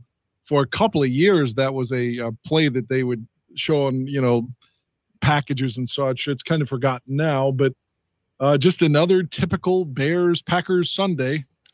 And you're right. I mean, it does feel familiar. You know, it's like we've seen this movie before, whether it's with Aaron Rodgers in the lead role, or Brett Favre in the re- lead role, or Davante Adams in the co-starring role, or Antonio Freeman in the co-starring role. It Robert is Brooks, Sterling Sharpe, wherever you want to go. just so so depressing. Now, what year? Uh, what year was that in Wannstedt's tenure? That was year number four for Dave. Okay, so that's when things started to go haywire on him. Yeah, that's when he lost Kramer and it got really bad. He finished seven to nine that year, and then the Rick Mirer trade happens, and then he's four and twelve and four and twelve, and he's gone. Oh gosh, should we do another one? Sure. Uh, uh, this is everyone's hero, Kyle Orton, mm-hmm. and against Aaron Rodgers in his first ever game against the Bears. What could happen in Aaron Rodgers' first game against the Bears in 2008? Here it comes. Back in the mix. 176th meeting all time with the Bears. That's a lot of meetings. Amazing. Kyle Orton back in the mix, and who knew Aaron Rodgers was a close talker? Don't know that. First quarter, second Packers possession. Rodgers to Donald Driver. No relation to Donald Draper. Rodgers was passing like a Oh, they're wearing all white. Five plays later, Rodgers to Jordan Nelson. 19-yard gain. Eighth play of the drive, Rodgers to Greg Jennings. Rodgers six for six on the drive. No, that was too easy. Just too easy. Just run a quick slant, coach. I'll tell you why that was too easy. They have this built in over the years. Brett Favre started this several years ago. Take a look at this, guys. A run play is called. A run play, 94 boss on second and one. Everybody's going to come off and push your guys into the line of scrimmage. Backs are going to hit it up in there. But Aaron Rodgers and Greg Jennings say, ha, single coverage over here. Are you kidding me? I'm running the slant. Aaron Rodgers is simply going to pop up, throw the ball on two-step drop for the touchdown. Doesn't even tell the rest of the team. Everybody's run blocking down the field. It's a run play that they threw the touchdown. Why not pass throw a on. flag? How about that? You gotta love it. Hmm, that's a coach him up. That's a major league coach him up. Second quarter. Packers up 7-3. Rodgers to James Jones. And Rodgers coming off of a performance that was much maligned by a lot of the Packers faithful in Minnesota last week. He was 23 of 30 against the Bears. And Ryan Grant helped balance the attack, to say the least. 18 yard gain down to the four. Next play, here is Grant again. And that offensive line has taken this game over. 14 to 3. Lambeau leaps galore. Third quarter now it's 17 3 Green Bay. Third and five from their own 17. Rodgers to Greg Jennings wide open. Wide open. 29 yard gain. Next play, it's Rodgers to Donald Driver again. Jennings at 64 yards receiving. Driver moving chains as only he can. Is what Aaron Rodgers really does well. He remains a passer out of the pocket, going right or left, keeps his eyes downfield. Ninth play of the drive, Grant running down the sideline. That's Jordy Nelson running the interference for him up there. Great blocking downfield. 145 yards for Grant on 25 carries on the day. Rodgers play action to Donald Lee. When you run the ball well, you're going to have your play action pass available to you. Kyle Orton back from that ankle injury, 13 to 26, only 133 yards, and then it's fourth and 10, needing something positive, down 27-3 with half the fourth quarter remaining, and the ball Oh, loose. Kyle. Is that time Oh, of day for no. the Bears? Jason Oh. Hunter, big man with football, picks it up. Even he gets it in the Lambeau League back. The Packers crush the Bears 37 to 3. Our Darren Horton with Ryan Grant afterwards. How many times have you seen a big guy score against the Bears in a Green Bay jersey? Way too many times. I mean, if if Tony Siragusa was still playing, he would have a pick six against us. Yes. This season. At age 50. It's just again, it's the same old shit. It's the same old shit. But I've I've got more. If we want to keep going through this, then Yeah, let's go through a, a uh, few some more of these next couple are shorter. Now, um, let me just set this up. Okay. I had to put this next one in there, and I don't I don't think the highlight showed it, but maybe it does. It's a quick highlight. Mm-hmm. Uh, it's back when prime time was only 45 minutes that one season in '98 for some reason, uh, because they were going live to Sunday Night Football. Mm-hmm. But uh, this is with my least favorite bear, with the exception of Josh Bellamy, who's going to prison now. By the way, By the way, yes, he is. jo- Josh Bellamy and Steve Stenstrom are my least favorite bears of all time. Steve Stenstrom had to be in this countdown, but I don't know if this is his fault. He's going to suck the this whole game in 1998, but somehow because the Bears score him fluky special teams plays or whatever, we're going to be in the game with the ball down six. And again, this isn't necessarily his fault, but I'm telling you, uh, if memory serves me correctly, the, they get into Packers territory and he's sacked on four straight plays. Four straight plays. He's fucking sacked and we lose. Four times. How does that even happen? Four straight plays, your quarterback is sacked. But this is 1998. Okay. Really late in the year, like wait, week 15, I think.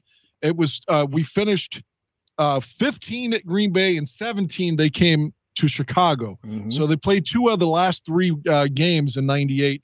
Uh, and again, this is the end of Wannstedt's tenure here. Okay, here it comes. Number eight. Time the Chicago Bears and the Green Bay Packers from Lambeau Field. Brett Favre of the Pack have won eight straight against the Bears. Favre, six fumbles last week. Oh, the pick to Walt Harris this week. Steps in front, 13-9 Bears. Take it up there. Harris does a great job of following Brett Favre's eyes and making a break on the football in front of Freeman. That's an easy walk to the end zone, about 12 yards. Not many names that you recognize left of the pack, but down 13-9 in the third. The floater to Mark Chmura. Touched up last week. Here's another one here. 16-13 pack. Fourth quarter. Favre. Antonio Freeman playing with the busted jaw. Touchdown, 13 yards. He says, I, I just can't jump in. No Lambeau leap right now. You understand, huh? 23 to 13. Under four minutes to go at 26 13. And Glenn Milburn. Packers have given up a couple of returns this year, and they've given up another one. Cut, go, all the way. Two touchdowns on return for Milburn this year, 26 20. Bears don't get a disputed onside kick. McKinnon back here. Steve Stenstrom looking like Bobby Douglas. Down to the 25. Eh, not anymore. Second down. Billy Lyon with the sack. Well, here's Reggie White with the sack on third down. Making 69 quarterbacks he's gotten in his career. Santana Johnson, Oye Kaboba with the sack on fourth down. So the Packers win a toughie against the Chicago Bears team at least. Still playing hard for Dave Wannstedt, but the Pack win it 26 to 20 in a game in which George C. Levens ran for 105 yards. That's the most important development of the day. for the Pack. Falcons. Only the Bears could give up four straight sacks at the end of a game. Unbelievable. That's all. It doesn't matter what era it is. The only time we've ever had is a solid line. We won a championship. well, I shouldn't say that. The Olin Kreutz uh, era uh, with Lovie, you know, when we went to the we went to the the the two times we had good offensive lines, we went to the Super Bowl. How about that? The, that that whole era, of course, the '85 line was together for almost a decade, and uh, but that era of line, and then the Kreutz, John Tait, you know, that era was good too. But beyond that, we've been saying this shit for years. Like, my God, like, why can't we block the Packers? I mean, it's, it, I don't even know what else to say about that one. I'll set up the next one. How about that? That was very, very painful. By the way, uh, uh, it was interesting to see Mark Chmura in there. Oh, what happened to Who Ch- allegedly raped the babysitter or something, right? Exactly. All right, number seven on your hit parade. Let me set this one up. The the Bears start 03, 1 and 5. Mm-hmm. Okay, so it it's looking bad, but the team is rallying and they've won a bunch of games. And here we are. If we can just beat Green Bay, we're going to be back in it. We'll be six and six. And to go from one and five to six and six, quite an accomplishment for uh, Coach Jauron and what would be his last season. Of course, we're not going to get there. Uh, but if they'd have won that game, they would have been in it in the playoff run for maybe just the last wild card, but you're in it. And they're in this game. You'll see t- what happens when the Bears, oh my God, Kordell Stewart makes a throw. It's a great throw. The player, oh, is Justin Gage wide open in the ends? Oh, he didn't catch it, did he? How many times have we seen that? Remember the playoffs last year against New Orleans? We we can't catch wide open passes. And then what's going to happen? Well, we're going we're going to be down six or whatever. We're, we're driving, and Kordell's going to throw. A oh no, is that a pick six? Of course it is. It's against the Packers. Here it is. Numbers. What year is this again? 2003. All right. NFL, the Bears and the Packers at Lambeau Field. The Bears actually clawed back into the Norris Division race. Brett Favre, 188 straight games, breaking the club record held by Hall of Famer Forrest Gregg. Me- Oh, Brett, this was like the early days of Brett Favre. Picked up by Lance Briggs, 45 yards, and the Bears have gone into Lambeau and lead it 14 0 Couple of Longwell field goals make it 14 6 and he hits Sterling Chicago, 84, Javon Walker, 22 yards, and Favre is back, 14-13. A minute 19 to go, and they have Kordell Stewart to the rookie Justin Gage.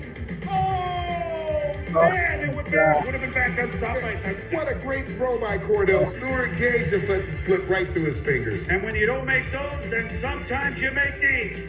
Mike McKenzie, one of the McKenzie brothers. Take off, you closer. 90 yards, touchdown. And after the Pack Bears, a 14 0 lead. Brett and the Pack beat Chicago 34-21 farm lifetime against the Bears 20 and 4. McKenzie had two picks in the game.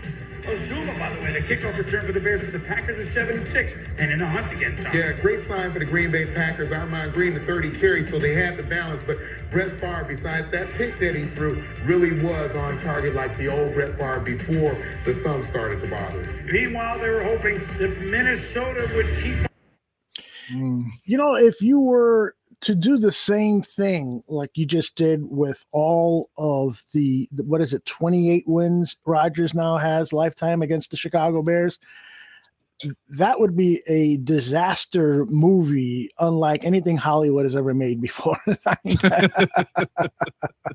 You thought you thought the Japanese culture was terrorized by Godzilla. That's right. Can- I mean, how unbelievable is it that the Packers land Brett Favre and then immediately afterwards Aaron Rodgers? I mean, it, it just and, and when you think about, you know, the Bears could have had either one of them, uh, but didn't draft or trade for them. Uh, Yeah, was Favre was the fat guy who drank too much booze in Atlanta. yeah, that's right. Boy, wouldn't I like to be fat and drinking booze? Uh, what? Wait a minute, I am. yeah. All right. Uh, what number are we at now? Right, uh, this next one, we're getting we're getting better uh, like to a climax here. But let me set up the, the next one's a little bit fucked up. It's when you when the DVD recorders first came out, circa 03, the first ones, if the tape or something, anything about it wasn't perfect, it would like pause it, like when you were recording. So this highlights a little butchered. You'll see that it like pauses a couple. I mean, I I could have gone back and re-recorded it. What difference does it make? No need. But I, I recorded this from VHS onto DVD in like 03 as soon as I got uh, my recorder. It's like I said, that explains why it's it's the editing so like choppy in it. But two things. A, I want you to see how slow Roosevelt Williams is. This is the reason I had to include this one. like you'll never see a guy in the secondary that he should have scored, but for some reason was the slowest man the Bears have ever had. Even so, if McQuarters makes a block for him, he's going to score. Or if he laterals to McQuarters, he, we still score and we still win. But you know, we're not going to. It's going to pause too soon. But Jim Miller's going to fumble at the half yard line going in. Again, another game we should have had. But uh, this is 2002 and the the nightmare that that season was. All right, here you come. Lambeau Field. I like this field good to stay in the weather in December getting cold and snowy and windy and the Bears and the Packers. All those tricky Bears. Ellington. Were motion Packers with him. Nice Over fake. Brad Maynard to shovel to Dustin Lyman. Touchdown Bears. Oh, And the same play last year threw it to Urlacher. Drew that defense this year to Urlacher. Then Jim Miller. He didn't all week with a bad elbow to John Gilmore, the rookie tight end from Penn State, 11 yards. Verso foul, tax on yardage, and surprise. The Those steroids, that worked. Jim Miller, baby. That's Dustin Lyman, who scored both of the touchdowns, the tight end from Wake Forest. Then, 14-6. Watch this play. Nice. David Moore with the pick. Let's I remember this way like to the it was last yesterday. play of the half. And then, what? The Packers live and then What? look at this. He could No. go. Oh, no. Wait, but it's too fucking slow. Oh my god. It's winded. That's part of the problem. It's a bad block. Warriors, I don't want to block. I want the ball. Bears could have scored at the end of the half, but still they lead it 14 to 6. Third quarter, Ahman Green from midfield. Rolled a tough hit right there. Jumping up to uh, having the bruised left kneecap for Green. He leads. Same drive continuing in the sixth spot. Second option is Bubba Frank. Touchdown is Big 14 Bubba 13 win. But they snap. Oh, I remember the fumble style. Oh, no.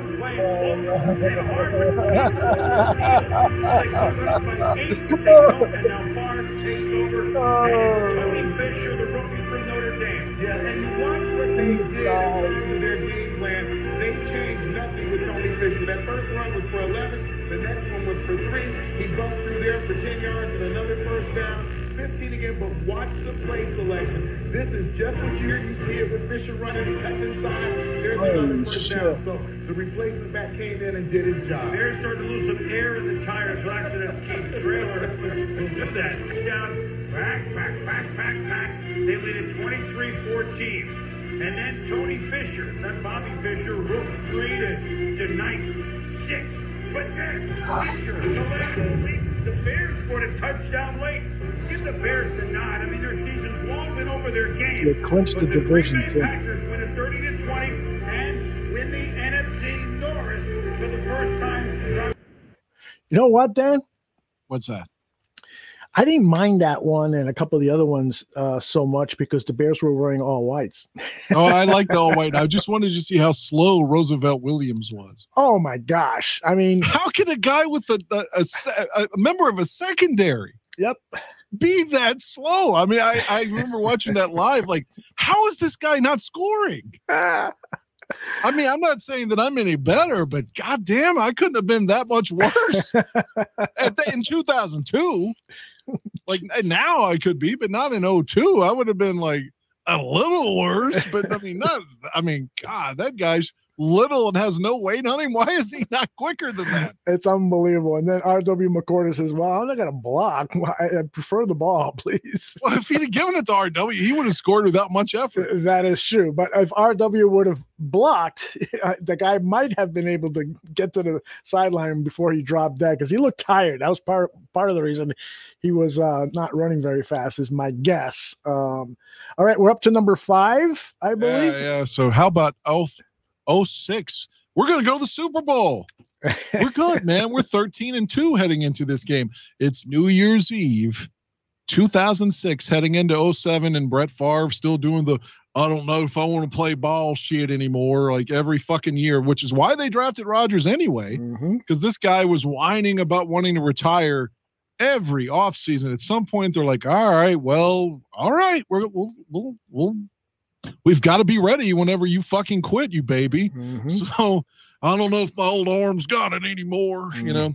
This guy wanted roses thrown at his feet every year he played. Yep. But um, he's going to come in with the narrative of this could be my last game. And of course, Rex is thinking about what he's going to do after the game. And um, Sexy and this is what we get. 500 record to play for. Of course, the big question is, was this Brett Favre's final game? His 16th NFL season, 15th as a Packer, ended in Chicago. First quarter, no score. Favre, as he's always done, fires a laser. The Donald Driver nine-yard score, 7-0 Pack. Later in the first, Rex Grossman's troubles resume. Nick Collins, all the way back, 55 yards on the pick. Green Bay also a 13 0 lead after the extra point failed late in the first half. Packers trying to pad their lead. Favre to Carlyle Holiday. Favre finished 21 of 42, 285 yards. Shortly after, the two minute warning. It's Grossman picked off by Patrick Dendy, who goes back 30 yards. Grossman just 2 of 12. He had three picks, more interceptions than completions. Third quarter now, Brian Griese picked off by A.J. Hawk. Greasy had two INTs, five Packer interceptions in the game. Afterwards, of course, Brett Favre, all smiles. For the 22nd time, Favre walks off the field a winner over the Bears. 26-7 your final. Packers finish 8 and 8, but following his 285-yard performance, again, the big question is, will Brett Favre's 237th consecutive start be his last? Here was his take afterwards. Fuck his take afterwards. Fuck his take afterwards. the uh, you'll see again. The common theme of this is the Bears either get blown out or it's close. Ooh, and we almost win. Yep. But even when we go to the Super Bowl, we still have to deal with them rubbing our faces in shit. But the next one is really painful for me. Hmm.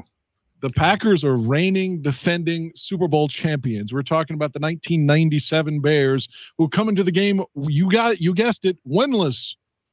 The winless Chicago Bears hosting the world champions, and wouldn't you know it, the Bears have a chance to win. How will they lose this one? The Bears are 0 6. The Bears had a chance to maybe make their whole season if they could upend Green Bay. And here we go from Soldier Field in Chicago. First quarter, Brett Favre looking for Bill Schroeder. But it's picked off by the much maligned Walt Harris. Return to the 21. Then everyone in the Chicago phone book named Harris said, I can play. Raymond Harris, left tackle touchdown. Bears smelling upset. 7 nothing Chicago. What about defensively, Tom? Well, the, the Bears and the formula against Brett Favre doesn't change. You see him coming with the pressure. Here's six men forcing Brett to throw the ball a little bit before he's ready. Then again, the Bears coming out the corners trying to get some pressure. Again, you see Brett having to put the ball up a little bit before he's ready. And then finally, another six-man rush. To throw it, overthrow Antonio Freeman right there. So pressure is good by the Bears at the beginning of this game. As they did in the first half against Aikman when they played the Cowboys. Packers balled in second quarter, and that's been Favre's quarter, to Antonio Freeman, 16 yards and a first down. Marlon Forbes called for a personal foul. That is a foolish penalty, adds another 15 yards. You can't put him that deep. The fake reverse. And then one of two to Chewy Baca. Mark Chmura with a two-yard touchdown reception, packed within 3, 10, 7. After Brian Williams' interception, Dorsey Levens in the mood for Dorsey. Wide open, though he was hurt later, had to leave. One yard touchdown, 14 10 back of the half. Erik Kramer starting for Rick Mirer. To Curtis Conway, where's this been? Putting the deep threat back in their game is something Wannstedt's talked about all year. But Conway's been hurt and he's back and it changes things. But Dan, Tommy, what happens here on the play? Well, you can see Raymond Harris split outside the tackle, and create some space inside for the quarterback draw. Kramer does a nice job of selling the pass and then coming forward. 17-14 Bears. Far to Chewy Baca again. His second touchdown. 12 yards for Chmura. 21-17 the pack. Fourth quarter. Erik Kramer to Conway. Ty, well, there's no question. It's flag day. Ty Williams hauls him down on second and goal. Kramer to Tony Carter as he's aging up. St. Jordan drags a one-yard loss. Third and goal. Harris left side to the one. What do you do? Oh, if you want that, you got to go for it. Nine and a half to go. You're down four. Haven't won a game. Quarterback sneak. Erik Kramer. Signal it. Signal it. Signal it. He didn't get it. Yeah, and, and you, you look at the replay, good call by the official. His head gets into the end zone, but the ball is tucked under his arm. It never crosses the plane. Oh, it's just Dave Wannstedt, but they would have another chance. Under four minutes to go on their own 22. Erik Kramer to Raymond Harris. You know about Brian Williams? Royal Harris with the pick, setting up a field goal. Harris jumping all around like they just won the Super Bowl. Calm down now. Two plays later at 24-17. Kramer to Chris Penn. Touchdown! 22 yards. The Bears have got it to 24 to 23. Do you kick or do you go for two? They decide to go for two. Erik Kramer to Harris in the flat. Oh, it's incomplete. incomplete time. And maybe a moot point because the only way Harris gets in the end zone is if these three Packers go blind right after he Oh, catches it. that's not Well, true. Harris did not. Interesting decision. Maybe not the best play call, that's for sure. And when you lose games, it seems like you just find another way to lose. The Bears were game, as they were earlier this year on a Monday night against the Pack. But the Packers win it 24-23. Once that decided to go for two for the win late. After the game, second guessing, It was a no-brainer. We told the team when we got the ball that if we get on and score, that we're going to go for the win. We were not, uh, we were not going to go for the tie and get into a two-minute drill. I'm happy that my coach has enough confidence in the guys in his locker room to try to get a win. We needed a win. We sitting there doing something. Do you imagine what this type win could do for us? You know, so that's his thought. And I appreciate that thought. And even though we didn't win the game, we went down swinging. I would love Dave Wannstedt to take over this team from Matt Nagy for the rest of the season. I swear to God, I would too. he had guts, but Nagy on fourth and one, oh, we're gonna punt the ball away. because- Yeah. He'd be like, "Oh, there's no way we're going for two. Are you kidding?" that one was heartbreaking, but it was also cool to see the fight in the team and to listen to Watts that afterwards and his conviction that he made the right call and Brian Cox supporting him. That was my favorite of the seven highlights that you've presented, but they're all uh, incredibly depressing. Oh, we've got three more, and these right here are, are going to be really highlights, lowlights, however you want to call it. oh God! all right, so let's go to number three. You want to set it up? 2009. It's week number one. It's the debut of Jay Cutler as a Chicago Bear, and mind you, the last time we ever wore white on white. Oh, this is going to be even more depressing. Oh my God! Here it comes. NFL game day. What a contest in Lambeau Field. Jay Cutler making his Chicago Bear debut. His first half was a forgettable one. First quarter, second possession for Cutler. He is picked by Nick Collins, and that's uh, after the previous two plays he could have been intercepted three times as well. Exactly well. And it is one thing the secondary. I, I think arguably this is the best secondary assembled in the NFL. There are certainly ball homes. Packers are up 3 0 in the second quarter when Cutler uh, gets things going with his rookie wide receiver, Johnny Knox. What a great name. Even better catch ran by Charles Woodson. Yeah, this guy ran a 4.34 at the combine. Charles Look at that had fucking no throw. idea he was going to Yeah, get beautiful. 68 yards down to the Packer 8. Two plays later, Cutler to Desmond Clark. Oh, boy. Ah, Desmond.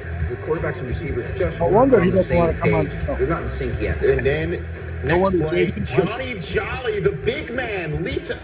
I don't know if I can say this is the best one-handed grab by a great play. 35. Oh, you always athletic play. play. Look at He's an it. athlete. It could, Reading the play. Um, it could be the only one-handed interception ever seen by a, a 350-pound lineman.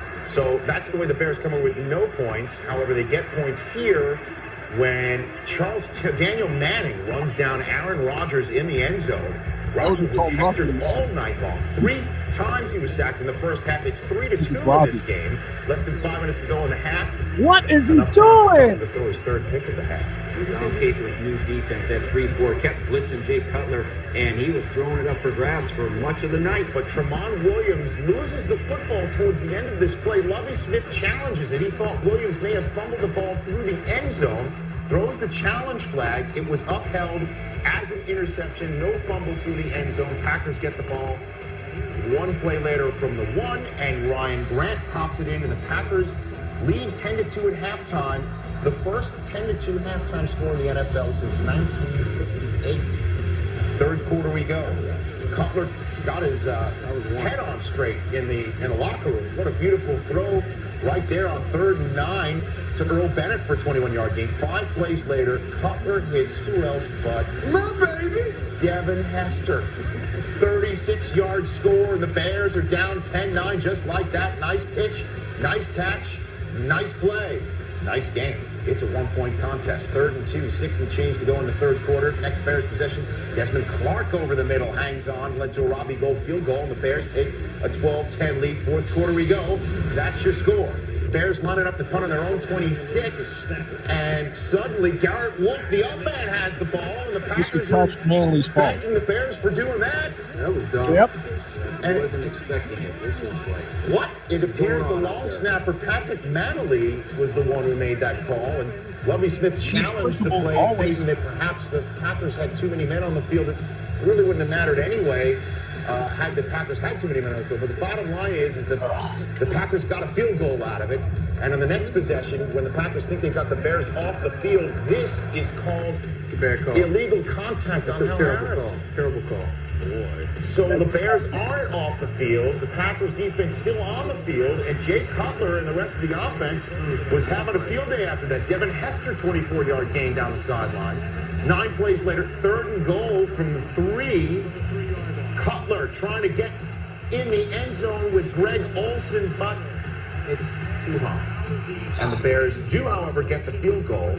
So the extra set of downs they got thanks to that penalty gives them a two-point lead. Less than two minutes to go in the game. Aaron Rodgers has been looking deep all game long. He doesn't go there. He slides down to the 50. Take another look. As Rodgers is hit by Lance Briggs, they didn't uh, call anything on him. But anyway, Wide uh, fucking next open. pass is a touchdown to Greg Jennings, 50 yards. How many more times can we see a wide open? Ball oh, fake. Yeah. Everybody bites, even the It's like secondary. the Cornerbacks same no fucking reason shit. It's- It's, it's- not like you're going to come in and actually make the tackle. horror movie uh, are you? It's 21-15 Thank you, Nate. Pastor. You're getting paid trying to lead the. Bears back down to victory. Eddie Jackson. steps in front of the pass, and it is the fourth and final pick of Cutler's night as the Packers come from behind in a bruising battle, 21-15 to win.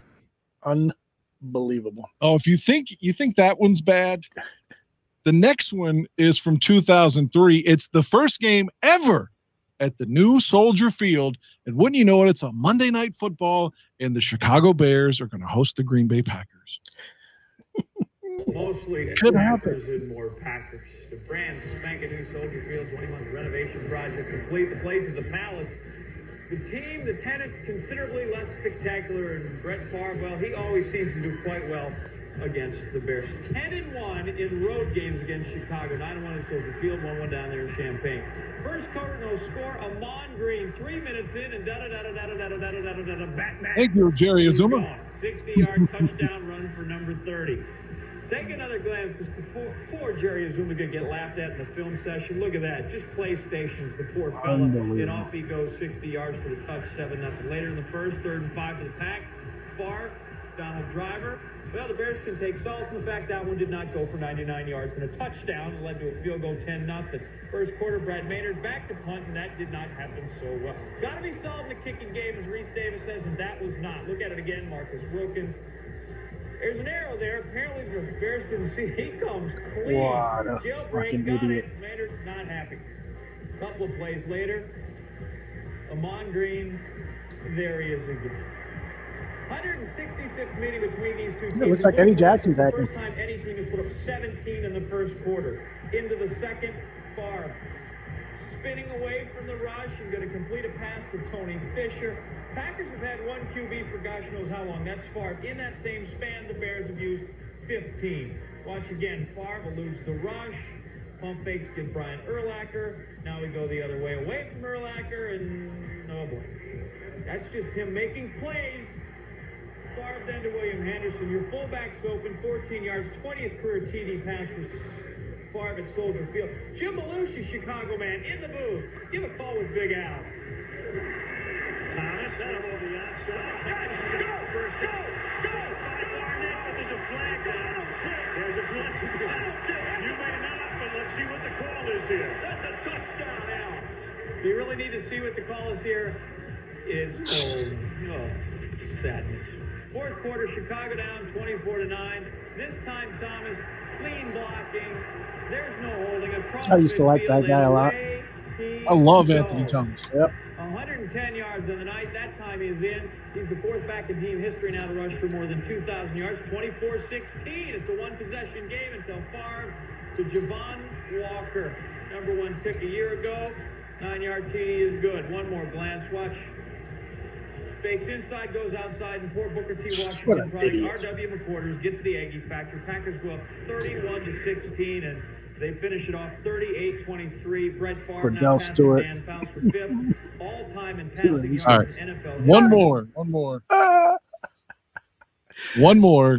I'll take you back to 2010. Okay. That's the year the Bears are going to lose the NFC Championship game to Green Bay. But you may or may not know that Green Bay, or may not remember, Green Bay had to beat the Bears to simply make the playoffs. Right. If the Bears would have won in week 17, Green Bay doesn't even make the playoffs. Wouldn't that be great? Because Green Bay was the lowest seed and had to go through the, uh, I don't remember who they beat in the first game, maybe the Falcons. Mm-hmm. And, no, no, they beat the Falcons, I think, in the second round because the Falcons were the first seed. The Bears were second. Okay. I think they beat the Eagles, maybe, and then beat Atlanta. And then by virtue, that meant the championship game would be in Chicago. But none of that, all of that's a moot point if we can just win in week 17. And to Lovie's credit, he tried to. This uh, was a 10 to 3 uh, slugfest if you want to revisit the number one game on my list of heartbreakers. Because, again, if you win this, you don't even have to face Green Bay, and maybe you go on and win the Super Bowl. no matter what happened today. So all the Bears could do was end the Packers season. They needed a win oh, to get the final oh, wild card in the NFC. First quarter, Forte, 22 yards shy of a thousand for the season, and he gets it with just two minutes left in that first quarter. First and 10. Forte takes it outside. A gain of 25 yards. He had a big afternoon as he goes for 91. A little bit later on in the drive, third and eight. Cutler gets sacked by A.J. Hawk and Jarius Wynn for a loss of nine. Bears would punt. And that was a theme in the first half of this one. Second quarter, Bears D does some damage too. First and 20. Aaron Rodgers under pressure, sacked by Urlacher and Henry Melton.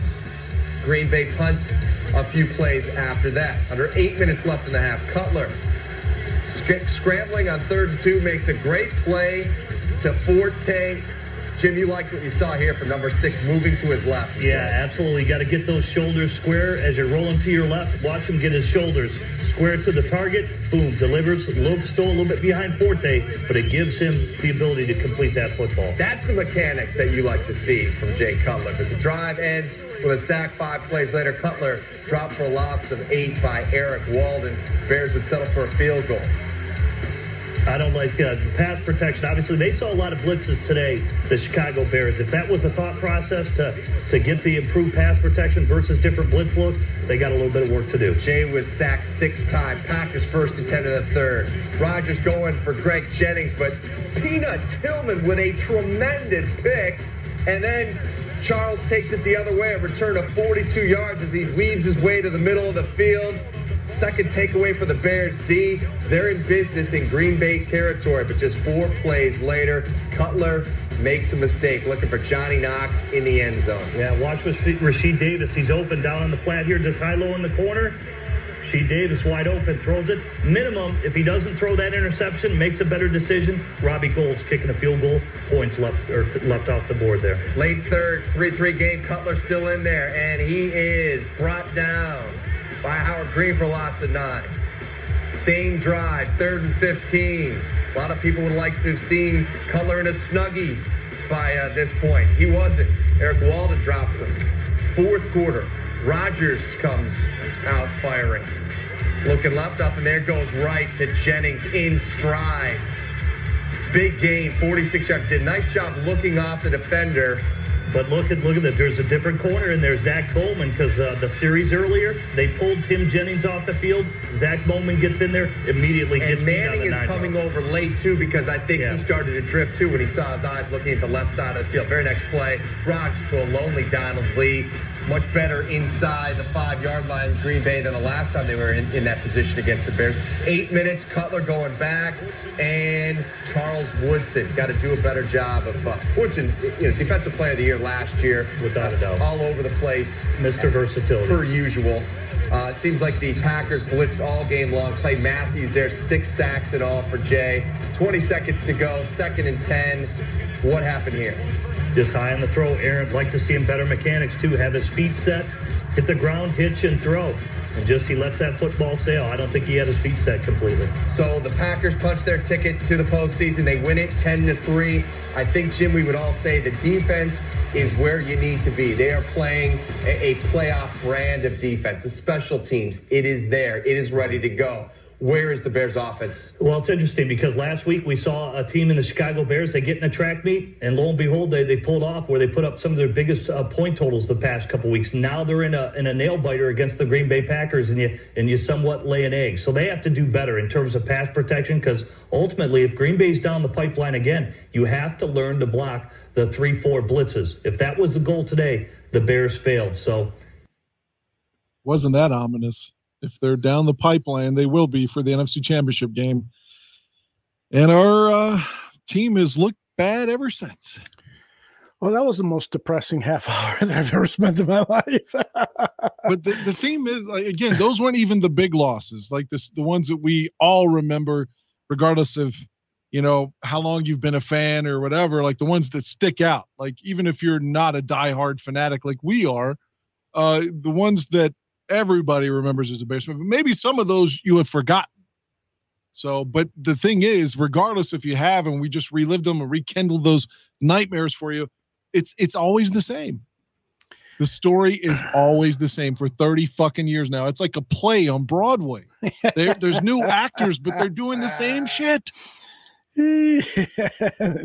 New bad actors on Broadway. well, thanks for putting that together. It was, uh, as uh, Bear Truth One uh, said, that was sadistic, but it was entertaining. It was really was.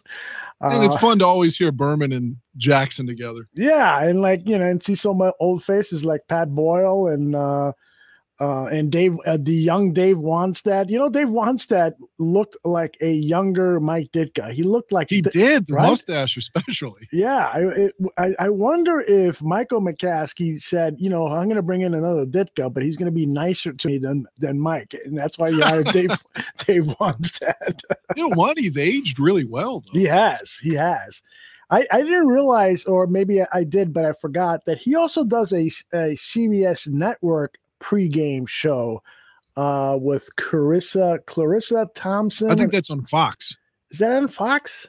Yeah, I'm pretty sure eh, Clarissa Thompson or whatever. Yeah. She actually started out uh, on the ESPN. Fox Sports Ohio Oh, okay. Cincinnati Reds uh, stuff. Yeah, she was at the Reds network with uh, with Thom Brennaman before she got her break to go to the big Fox. You know, she was Mm-hmm. on the Fox Sports Ohio affiliate. Amy and Bethany Mc, McDonald. Uh, I know it can't be both of you writing that. Uh, it says uh, Fields is so inaccurate, it's beyond alarming. Yet Aldo refuses to evaluate his poor play. I'm not. I'm not saying that he's played well. He has been inaccurate, but I think these are all things that come with a rookie quarterback. You've got to go back in history. Peyton Manning threw more interceptions than touchdowns, just like Fields is going to do this season. Uh, other great quarterbacks have had tough rookie seasons, and so I wouldn't. I'm not going to condemn Fields. He has looked poor at times. He has looked unprepared. Keep in mind that he didn't didn't have any practice at all with the starters in the in the preseason and OTAs or anything like that. He um he wasn't prepared properly for this season. What should have happened is as is as soon as they drafted Justin Fields, they should have said he's going to be the number one quarterback, or there's going to be a quarterback duel. They should have had uh, given him more uh, uh, more uh, uh, preparation for the season, and so he, they've put him behind the eight ball. And even if he would have had all that preparation, you still should have expected there to be a rocky road because again, that's what happens with our rookie quarterbacks. You can't say though that he isn't like like Boomer Esiason said, he isn't better than Trevor Lawrence because he is better than Trevor Lawrence, and he's better than Zach Wilson, two other quarterbacks that were drafted before him. And Trey Lance, of course, we haven't seen him play to, to make that declaration but he probably will be better than Trey Lance too. And the only reason that Mac Jones is playing better is because he is playing with a conservative system. I mean, how many passes did he throw in that last win on, on Monday night? Three passes. And so they're not asking him to do a lot. It's like somebody said in the media reports, I think it was uh, Parkins, they're they're asking him to do too much. They're asking Justin Fields to do too much. Whereas with New England, they're keeping things simple for him, and uh, and he's going to play very well throughout his entire career. But the upside for Justin Fields is a lot higher than it is for Mac Jones. A lot higher. You agree with that? Any of that, Dan? Yeah, I mean, it certainly could be on paper. Mm-hmm.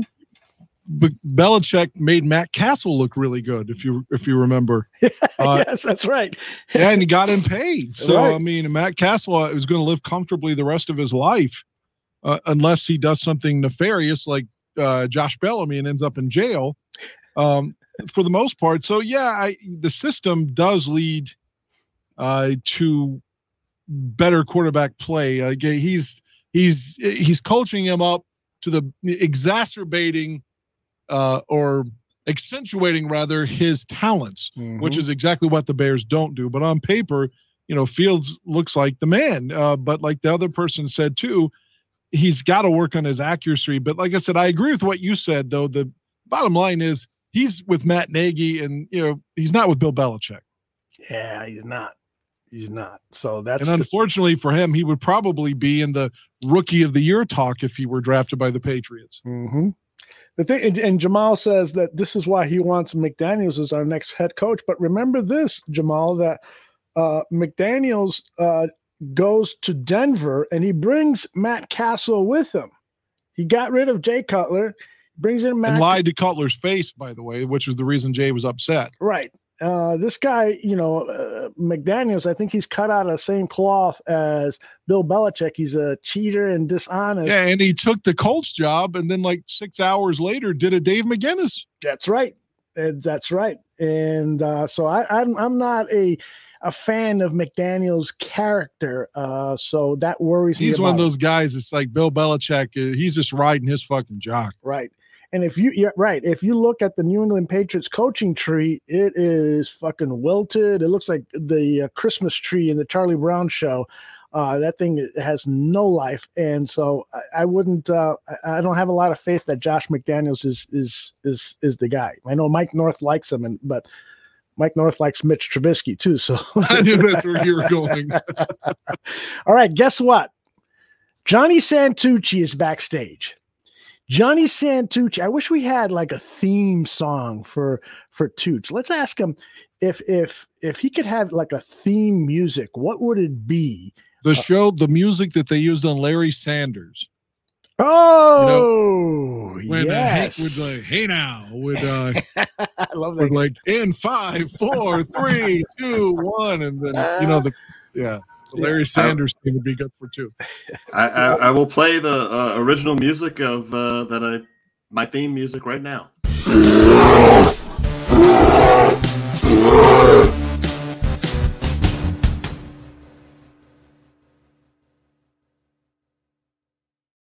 Sides of it, maybe so. that would be my theme music right there. By The the way, Bears too- State of Affairs. I, I wanted to ask Dan this while we were going through his uh, catalog of Packer uh, Bears highlights. Do you have a porn collection, Dan, uh, similar to your collection of Chicago Bears videos? No, Is it all money shots? I used to back in the day would order like a block. You know, they'd give you like all six channels for like three hours or whatever. like, uh, yeah, so you could see what I was jacking off to at any given moment that night. because I would record like the three hour block, one hour, whatever I was watching. I'm sure I still have all of those, but uh, no, no, no. I, I've got a huge collection, as you can tell, of sports, and like I have those all those games in complete, you know, the broadcast like the way it aired live too, not just the highlights. Mm-hmm. So, but no, the porn uh, is nowhere near the sports for sure. well, st- still, cut together some porn highlights for us to watch on the next show. That'll, that'll cheer us up. For sure. somebody, somebody in the chat room. I wish I would have starred this. I, I, I, learned today that you can star some of the comments in the chat room, and that way it makes it easier f- for you to find when you scroll up. But anyway, somebody in the chat room, I think it was Stephen Me. He said, "I wonder if Dan is getting a hard on watching all these Jay Cutler clips." hey, you know Yeah. that touchdown to Devin Hester that could probably get me hard. That pass was sweet. Yeah, there were some nice uh, Bears plays there, but just like on Sunday night, they just didn't have enough of them. Uh, it, and the the sad tale continues, guys. I, I I need to go to the washroom, so Tooch and Yeah. Dan, we'll Oh, leave it be- to you. Before you go, Aldo, I got to tell you one thing. I uh, I watched uh, uh, the your after show, you know, Yeah. uh, with with John Buffone. Bear football, right? Watch halftime first so I could see the high, and come back and see what you guys were talking about after the low. that was the perfect tease. What that a was the change! yeah, wasn't it? And you know, and John and I both expected that the Bears were going to lose, but we were we were having fun in that first half. Yeah, it was to borrow a phrase from Matt Nagy, it, it was fun watching us get out to a lead. I But you like, can see the Packers starting to crawl back. with the Bears? exactly, the exactly. is this team? All right, just give me five minutes, guys, and uh, I'll, I'll leave you two at it and talk about whatever you like. All right, Danny. Uh, Did you get to watch those highlights or low lights there? yes, I did. I did. It was very painful. What, did, what were any of your thoughts? You remember any of those games specifically? Oh, I remember, and seeing them all brought every single game back to memory for sure. Uh, just uh, especially that season with uh, you know the Caleb Hanie, where all we had to do was beat the Packers week 17. They weren't in. They were. They, because I knew, I knew that in the in, in the playoffs they were going to beat us. If, if we didn't beat them on this in the week 17, they'd come back and beat us. I think everybody, every Bears fan knew it. You know, if they got into the playoffs, they were going to come and beat us, and that's what happened. Yeah, just yeah. you just thought, man, hopefully, God, if when Jay got hurt, it's it's like maybe Todd Collins could come. He you know he had played some good football over the years with Washington and Kansas City. Yeah, uh, but he just was dreadful. So they had to turn to Caleb Hanie in the fourth quarter, and you're just like, this dude, as you saw in 2011, was a complete and utter bum. But somehow got us on the board, but then threw that pick to the big, jo- what was it, something Jolly, the big Yeah. 400 pounder that fucking scored when it was tied 14 all. It's shit, man. That's that. That's the one I didn't want to include in there because I mean I don't want to watch that ever again. It just still bothers me. Erik Kramer not making. I mean, he, I, I thought he was in. I remember that play, and I remember thinking he was in. I was yelling at my TV, you know, uh, and, and or you know, if he'd just extended the ball out, you know, he was protecting the ball. But uh, I remember that, that that came back to me. I'm just like, God damn it, he was in. You know, we should have won that one. Uh, but yeah, the I thing I, loved about Kramer, uh, and maybe hopefully Fields will have some of this in him too, is as you saw on Sunday, he throws the pick six, but he comes back and throws the touchdown to Byrd. That's what I was going to say on those highlights. You see, you have Kramer not getting in on fourth down and then throwing an interception, but yet still had the wherewithal to come back and throw the the presuming game tying touchdown to Chris Penn, but ultimately they, they go for two and don't get it. But Kramer had the mental capacity and the wherewithal to overcome adversity like that and just keep going. Hopefully, Fields Yeah. will too. Right. I mean, people forget that Fields is a rookie. I, I, watched the game and I was like, man, I see flashes. If if uh, you give his kid some time, uh, he's gonna be he he really can be something special. I mean, you saw him make a lot of plays. He got keep the keep the keep the play alive with his feet. You know, uh, he, he's got a good arm. Uh, people people are they just don't know football. I mean, Troy Aikman went one in fifteen his rookie year. Peyton Manning wasn't much better. I mean, are they going to call and say those guys are busts? Where's uh where's uh, Amy and Bethany McDonald? You know, uh, it's probably some 15 year old hiding behind his little sister's account, so he doesn't have to get called football. Well, I don't want to say that. They, I'm glad they're listening if they're listening, but uh, yeah, I get your points well taken. Uh, Aikman, uh, you know, like uh, they had to get rid of Steve Walsh because going into their second year, and this is adding to your point, people were saying, ah, Aikman's a joke, and let's just play Steve Walsh. Yeah. So Jimmy Johnson was like, man, we can't have a controversy here. We're going to trade Walsh to New Orleans just because we want we want uh, Aikman is the unquestioned starter. He's the guy. Green so Bay. obviously Jimmy Johnson knew that, and then they would win three Super Bowls. But yeah, early on, people like you said were saying Aikman's a, a bust. Early on, they were saying the same thing about Aaron Rodgers. It's like, people have short memories. They're like, "Oh, this Justin Fields sucks." He put up thirty points. You know, I mean, the Bears put up thirty points. You know, I I, I said last week that the Packers had put up forty something points. I didn't know the Bears could get 40, 40 points or thirty points up on the board. Uh, but I thought, I mean, I to be honest, I had the Packers. You know, I, I thought the Packers would cover the spread and win. You know, I know the Bears. I mean, Matt Nagy can't coach the Bears to victories. You know, he just can't. Yeah, yeah, it's you're right. I hate to say it, and then you know, and it's just like if that wasn't enough to get him fired, like it, the Yeah. whole thesis of what we were doing with that countdown. First off, at the end of it, I was hoping to somehow be like, but we won on Sunday. Yeah. But in the flip side, since we lost, it just adds to it. It reiterates the point that it's the same old shit. But I'm hoping before I go that we can get to the Howard Stern clip that we have of Howard Oh, just okay. burying Aaron Rodgers. I would like to hear that. I haven't heard that yet.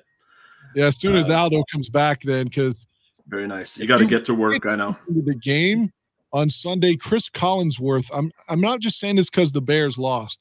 Chris Collinsworth, I think if he evaluated his broadcast and listened back to it, he would say, "Oh man, I had a shitty night," because he was on Rodgers' dick like they were related. Man, it was gross. It was disgusting. and he was even Was saying mean- like, "Oh, poor Aaron about this, the the uh, the vaccine law." And regardless of where you are on the vaccine, that's not my point. The point is he lied about it. He he wanted people to believe he was vaccinated, and then it comes out that he lied, and still it's like, "Oh my God, why are you mad at me? Because you fucking lied. Because you're a piece of garbage, man, and you only care about yourself." That's why Yeah. so many of your teammates don't like you. That's why your fucking own family doesn't like you. Where's Aldo? I need to play this clip. he is still not back yet. Uh, as soon as he gets back, I will uh, tell him you're looking for the Howard clip. Uh, Oh, you're gonna love you. it. Uh, oh, here he is. He's back now. Uh, Aldo, can you play the Stern clip before I have to go? Sure, I can. It'll. It, it's that's what we've been talking about. That Rodgers, uh, Collinsworth was basically deep throating him all day. Yeah, what was that all about? I, I told I, I really think if Chris listened to his his broadcast back, he would be like, "Oh man, this was not my best night." it was like they were related, or he owed Aaron money or something. Yeah, he uh at one point did you hear him talking? It sounded like he was gargling with his the semen of uh of the Packers quarterback. Uh yeah, let me uh cue Yeah, this. Tooch hasn't heard this. Yeah.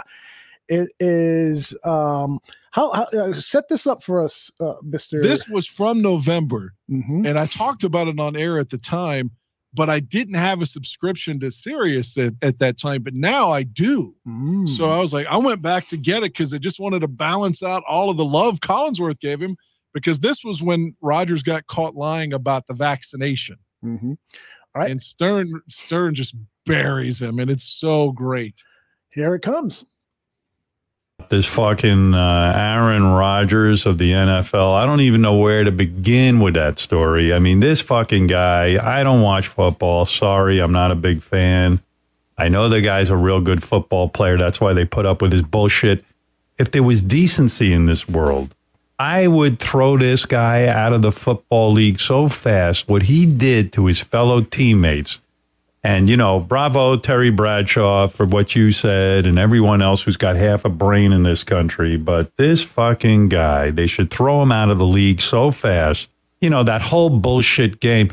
Yeah, I have the antibodies.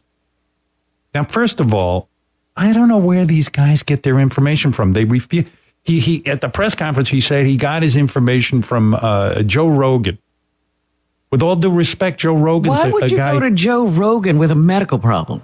Yeah, you, you got doctors who study in medical school. I don't know what has happened to this country. But this is a guy who wanted to be the host of Jeopardy to prove that he's a football player and he's smart. And then you hear Yeah. he went to Joe Rogan for medical advice. But he didn't do a bad job as a host of Jeopardy, which actually surprised me because Well, uh, you know basically, it's reading, and maybe somebody's in his ear telling him what to say. I don't know. Anyway, uh, so until now, everybody assumed that this fucking asshole was um, vaccinated because he answered the question back in August like this. Are you vaccinated and what's your stance on, on vaccinations? Yeah, I've been immunized. Um, I'm immunized. You know, there's a lot of uh, a lot of conversation around it around the league, and a lot of guys who have made statements and have made statements, owners who made statements. Um, you know, there's guys on the team that haven't been vaccinated. Uh, I think it's a personal decision. I'm not going to judge those guys. I'm not going to judge him. You can judge him. Because It's you're one of them. Yeah. So he doesn't seem to understand why people are upset with him. They're upset. This guy was lying and he's putting other people's health at risk. He's a fucking liar and he could have destroyed a lot of people. And every anti vaxxer has their own bullshit COVID cure. You know, the conservatives have their horse medication, hippies have their sage and garlic and ginger. Every everyone, you know, it, it, it, everyone is uh, got some cure, and they take this crazy shit, but they won't take the vaccine, which is medically approved, which has been checked out. It's effective. Millions of people have done it now, and Yeah. they can see them walking around. Aaron, Get Ro- outta yeah, exactly. And then Aaron Rodgers came up with some cockamamie bullshit that he's allergic. Now all of a sudden he's allergic, which is fine. If There's something in the vaccine. He doesn't even Yeah. know what's in the vaccine. He's not allergic to anything in the vaccine. Bullshit. He's not allergic to anything in the fucking vaccine. Guarantee it. Here he is. Here he is yapping about this thing. And by the way, if you're allergic to the vaccine, so be upfront about it. Tell your teammates. in actuality, it was pretty easy in, in the beginning to eliminate two of them. And it didn't involve going into the questionable history of some of their uh, criminal activities, some fraud cases, or any of that stuff. It was simply the fact that I have uh, an allergy to an ingredient that's in the mRNA vaccines. So those two were out already. So my only option was Johnson and Johnson. At this time, in the early spring, I had heard of multiple people who had had adverse events around getting the J&J. Nothing that was no deaths or anything, but just some really difficult uh, times and physical uh, uh, abnormalities around uh, the J&J But he's not worried about horse vaccine, horse dewormer. Wait a minute. not- But COVID causes people terrible side effects, long term COVID. It kills people. oh, please. The guy, the dude's a it- know, dumbass football player. Like you're listening to, oh, these vaccines may cause you some side effects, or COVID could kill you. Yeah. Then he then he went into how the vaccine isn't all that effective. Anyway, doesn't work because people are still getting COVID. He's so fucking dumb. We know I know. people That's are why I said COVID. everybody's jersey should say "We're with Yeah. stupid" on that team when he's on the field. We we know you can still get it because of idiots like fucking Aaron Rodgers. And I go back to like these two questions for the, uh, you know, for this woke mob. Like, uh, woke mob. One, Woke mob, If the 'cause it's all vaccine is political so with great, him. then how come people are still getting COVID and spreading COVID and unfortunately dying Mm-hmm. Because you. from COVID? Like, if the vaccine is so safe, then how come the manufacturers of the vaccine have full immunity? Holy What? mackerel! Who the fuck knows what he's you know he's reading shit on the internet. Oh, okay. Because I was like, not, get, you know, now he's a lawyer and a doctor giving you all these facts. And and now and he's getting his he's he's consulting with Dr. Joe Rogan too. I consulted with a now good friend of mine, Joe Rogan, after he got COVID, and I've Uh-huh. been doing a lot of the stuff that he recommended There in his podcasts, and Not a why wouldn't you do what a doctor recommends? you know, on the phone to me, and I'm going to have the best immunity possible now, based on the 2.5 million person study from Israel, that people who get COVID and recover have the most robust immunity. And I'm thankful they do. for people like Joe stepping up and using it. but by the way, where he got that fact from, I don't know. That's it's the exact opposite. Right. The It was you from get Joe, COVID, probably. yeah. Joe and his research. I don't know why he's wasting his time on football. He's such a great researcher. He should go into the medical field. My research. He's going to have the greatest immunity. He's like super immune now. I say the next time this fuckhead gets injured on the field, they should bring in Joe Rogan to fix the bones. They should they should That's have right. him treat him. Uh, He's the only doctor they should have treat. When he has to go through that concussion protocol, send him to Joe. Now, if you're a Republican and you're against the vaccine, don't view it as me trying to throw liberal shit on. Just be a Bears fan for five minutes and say, fuck Aaron Rodgers, that dumbass, and just pile on. It's fun. It's a Bear fan. It we got to get our solace somewhere. Fuck. I like that. I Says like the guy that. who just tortured us with 10, 10 uh, Packers whomp whooping our ass videos. Well, that's that's your orgasm right there at the end. You got your payoff. There you go. a lot of foreplay for that. Uh, oh to, man. to, to be fair, he didn't consult with Joe Rogan. I mean, he did the same treatment that Joe Rogan's doctor gave him. That's the mm-hmm. the misinformation that you're getting because monoclonal antibodies are the emergency CDC treatment for COVID in hopeless cases, and that's the treatment that Joe Rogan had. So I mean, let's just put But things into still lied, perspective there. Yeah. Oh, I'm not. I'm not saying that. I'm just saying that. vaccinated, and Chris Collinsworth for three hours sucked his dick like he was a victim. It- It's not like Joe Rogan lied. is giving And other medical players advice. that get That's the suspended, misconception. except him. Joe Yeah, Rogan's doctor prescribed him stuff. People, hey, what'd your doctor prescribe you? Can I talk to your doctor? Can I get the same treatment from my doctor that your doctor gave you? And it turns out that monoclonal antibodies, which is the Joe Rogan treatment as it's become known, is what the CDC fucking recommends. So people, come on. So uh either trust the CDC or your doctors.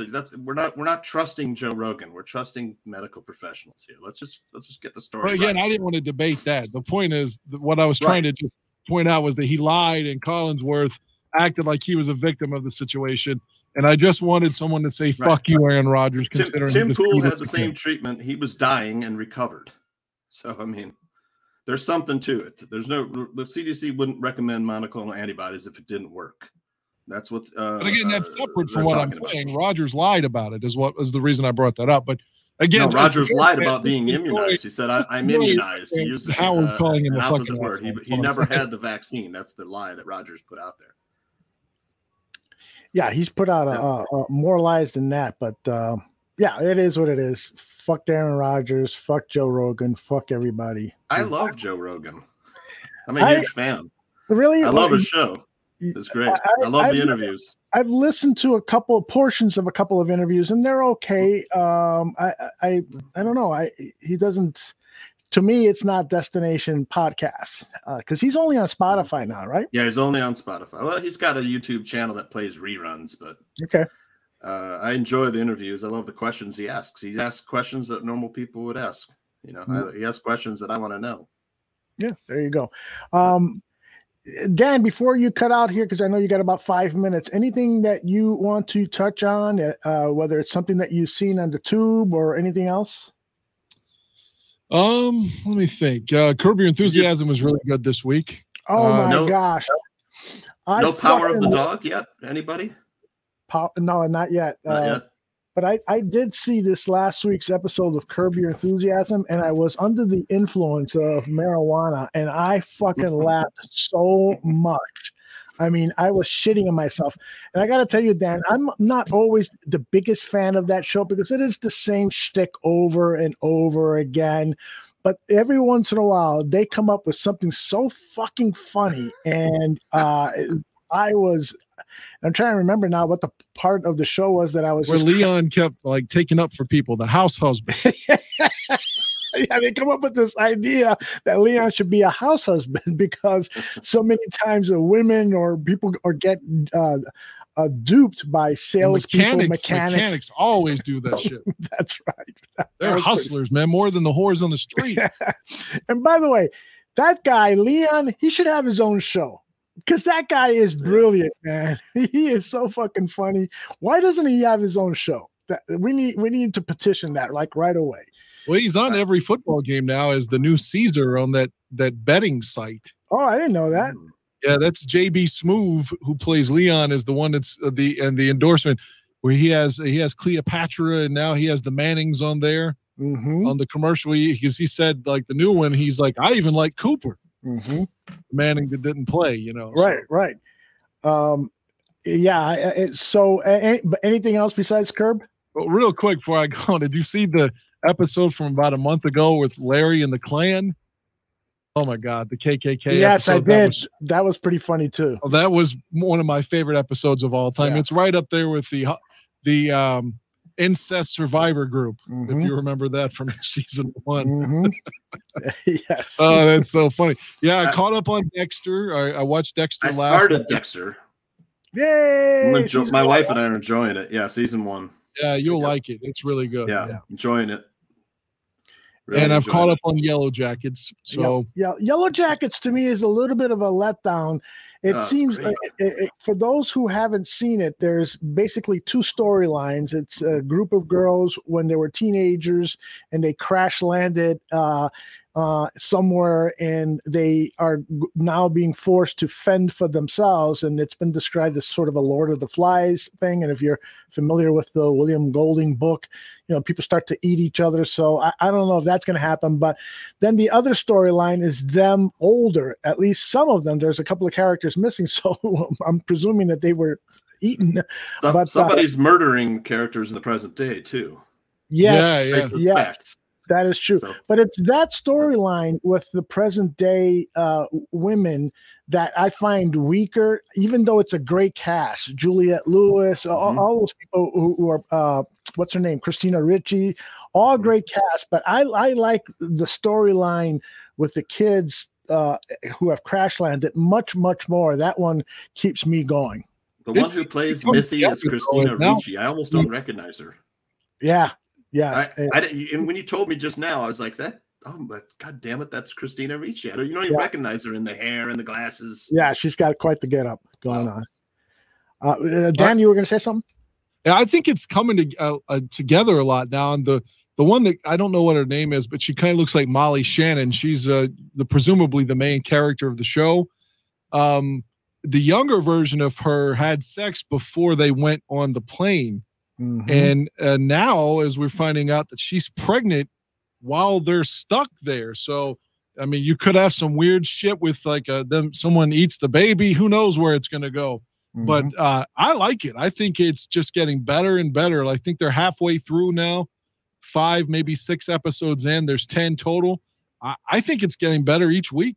I think it's good. I hope you don't give up on it. I think it's, No, I'm it's not. really good. I'm not. I'm definitely not going to give up on it. Um, but um, uh, I, and then you, you're not a Succession watcher, neither one of you guys, right? Now it reminds me of that show on Showtime called Billions too. They look the same to me, and I'm not interested in either one. Yeah, I, I highly recommend Succession. Although I am a little bit disappointed with season three that just finished. Uh, uh, although the conclusion of season three was was a great cliffhanger, but the first two seasons are outstanding, and you almost have to watch it or at least give a couple of episodes the try because it's become a cultural phenomenon. I mean, a lot of people are saying that it's could end up if they if they continue the show if the show continues to ascend as it's doing now in terms of popularity that it could reach Game of Thrones popularity and I know Dan you're not a fan of Game of Thrones but but that's because of the genre um I, I would give this a a shot because it's a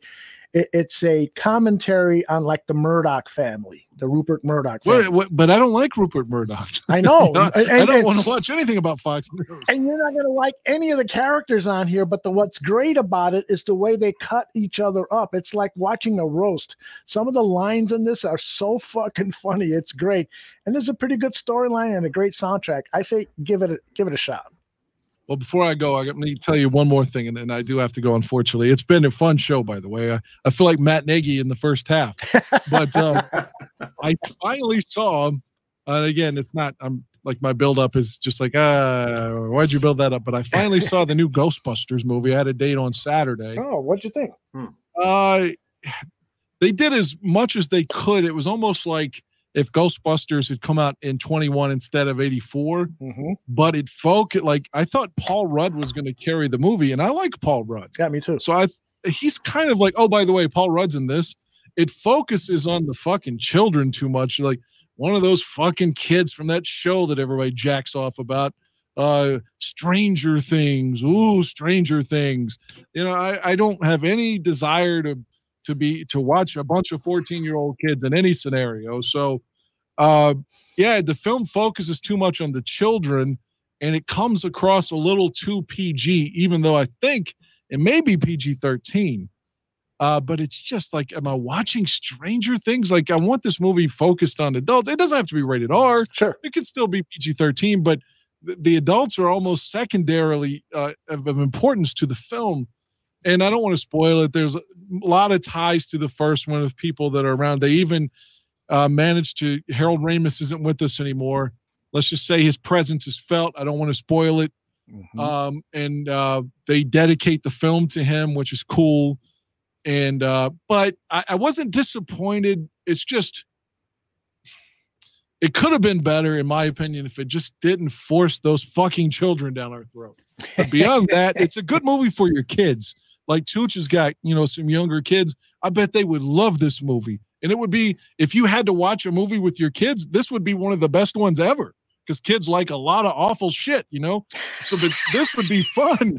But as an adult, I wanted more. But there you go. That's my review. Uh, by the way, before you go, uh, uh, John and I, if, if it's okay with Tooch, uh, I'd like to stick around another 20, 30 minutes to answer some of the questions in chat and, and, and for John and I to chat. But before you go, Dan, do you have a Monday night football prediction?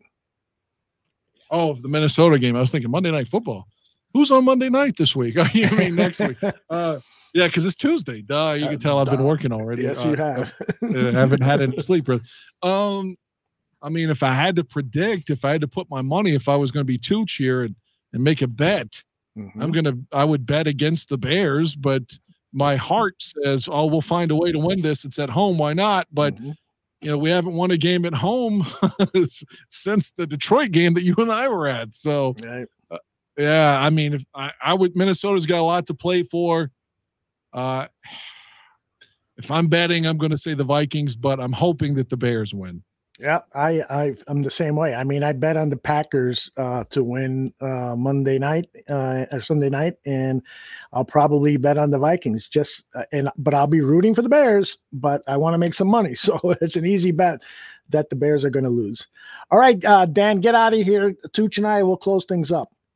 I hope it was as fun for you all as it was for me. I had a really good time tonight. It really was, uh, Dan. I appreciate all the hard work you put into those video clips, and uh, looking forward to our next show. All right, you all be well. Take care, Tooch. Okay, brother. Later, Danny. All right, sir. All right. You want to do your prediction now? Well, you know what? Three and a half points, you know, you're tempted to take the Bears, you know, Mhm. at home. But the second half collapses, Mhm. you know, and, and Vikings have been in some close games. And most of their losses this season have been, you know, three points or less. They're able, I mean, so I mean, I, I'm, I'm loath to take the, the Bears, even with getting points here. Uh, Mhm. the only way I would take the Bears is possibly in a teaser with another team, you know, Mhm. or po- possibly the Bears. You know, then you you tease the Bears up to nine and a half, and maybe take the over. You know, uh, lower uh, lower the over line down to what is it right now? This is Monday night. Lower it down to 38. I think the Vikings and Bears can get over 38 points, and the Bears just have to come within nine and a half points of the Mhm. Vikings. I think that's doable. I don't know. I mean, I still, still, I don't trust the Bears second half to, uh, Yeah. you know, the collapse in the Listen, second half. If Dalvin Cook and Justin Jefferson are playing for the Vikings, and they, Yeah. uh, I'm sure will be, they they came out of that game without any injuries. They're going to kick the Bears' ass. I don't think that the Bears' defense can uh, stop that that dual weapon that they have on that team. The the, the wide receiver, I mean, that guy is uh, uh unbelievable. He's going to be a superstar if he's if he isn't already considered. And Dalvin Cook is just an unbelievable runner. So I don't think that the Bears defense is currently equipped to stop that kind of dual attack. So uh, I, I just see it's going to be very, very difficult. Plus, there's just a, a cloud of demoralization hanging over the Chicago Bears. I don't see how they can bounce back after a, you know that disappointing Packers loss, and the injuries are mounting up. It's it's going to be fucking ugly, man. I just don't see it. All right, I wanted to ask you, uh, Senor Tooch, because you, a lot of you, you remember you asked me uh, to do something uh, like, did I prepare anything for tonight? And I was like, you know, I, I thought I would. I would you know, mm-hmm. we're in the it's the same. It would be the same exact material because mm-hmm. we're the same. Nothing's changed. Nothing's I hear changed. you. Matt Nagy still has a job. You know, mm-hmm. the the Bears. Uh, I, I don't know whether they, whatever, got out and said that oh we're going to fire him after Thanksgiving. You know, whether that loose lips, you know, got the story out there, and then they had to like walk it back. Now they're like, mm-hmm. oh, like I, I, don't know if we can fire him. Oh, after the season, after the season, you know. But I'll tell you, Monday nights Monday night, if the Bears get blown out by the Vikings Monday night at home, red home, right. blown out at home by the Vikings, uh, I think George McCaskey's, you know, if it doesn't cross his mind, he's a fool of, of uh, whether or not he should fire fire yeah. Matt Nagy and, and Ryan mm-hmm. Pace. And uh, he could keep, he's not getting rid of Ted Phillips because that relationship goes back years. Mm-hmm you know, and he got the stadium deal done. But like I said, mm-hmm. I'm I'm I'm of the belief that this the Bears ownership wants to and has to get this Arlington Park deal done and get a new stadium built there that they own, they control, they they have profit all of the concessions, not the Chicago Park District. They can fit uh, uh, you know 20 to 30,000 more fans in the in the seats because that's more mm-hmm. profit for them they can build a you know a, a, better fan experience. They could have a retractable dome. They could host a Final Four. They could put casinos on the grounds and take in some of the profits. I mean, think of the of the value. Their their franchise would go from whatever it's worth now to the billions of dollars. That, that that's what's at stake. So Ted Phillips is not going anywhere. What would they be smart to move him to a position that's just like uh, uh, director of business development and stadium uh, yes, uh, exactly. financing, something like that. Yes, they should do that right. because right. fans are clamoring for Teddy's head. They have been for right. years. I, I, don't know. Are the Bears oblivious to the fact that fans want Ted Phillips' head on a pike? No, they're not. But the thing is, is that they they're looking at uh, when they look at Ted Phillips, they don't see the president of uh, the Chicago Bears. What they see is the the goose that's laying golden eggs because yeah. they're making so much money. They're you know every everybody likes to point out the one loss record for the Chicago Bears under Ted Phillips, but what they're overlooking is the over one billion dollars in revenue that the Chicago Bears have generated while Ted Phillips has been president. And they don't want to fuck with that. They don't want to fuck with that. Now they tell Ted, you stay out of the football operations business. And now Hub Arkush has been kind of questioning whether he and or George McCaskey has been staying out of it. Uh, so there's that debate that's come up again. But for the most part, when I talk to Greg Gabriel, he assures me they have nothing to do with football operations. It starts with Ryan Pace and continues on to the coaching staff. It's just those two guys. The only thing that Phillips and McCaskey have to do is hiring of of uh, the next GM. So uh, we'll, we'll see. Uh, but I, I, agree with you. You know, um, not, nothing's going to happen. They ha- they have to do something because of Arlington Park. They have to because they want to get investors. They want to pass this th- thing through. They want to have a organization that people are buzzing about, so that everybody will be, you know, on board with the move to Arlington Heights. And there's there's still hurdles to overcome. So fielding a good team will be uh, very very important. What do you got up here, uh, Stephen from Stephen Me? Yeah, this is one I just watched. Uh, I, man, I tell you, the past three week, yeah, I've given, I gave you King Richard, which uh, had uh, a great movie if you love sports movies, and then you got Will Smith's. Uh, he's definitely nominated for this for mm-hmm. best actor for this one. So you have a great mm-hmm. performance. Uh, and then uh, uh, I gave you The Power of the Dog, which probably will have multiple nominations: Best Picture, Best Director, Best Actor, Best Actress, Best Supporting Actor, uh, Best Mhm. Screenplay, Best Cinematography. Uh, and the power of the dog. This is the uh, uh, Jane Campion film we talked about last week, and then I watched The Unforgiven, which has a great performance by Sandra Bullock. I'm not sure. I'm not sure that she won't get nominated either because she was really great in this.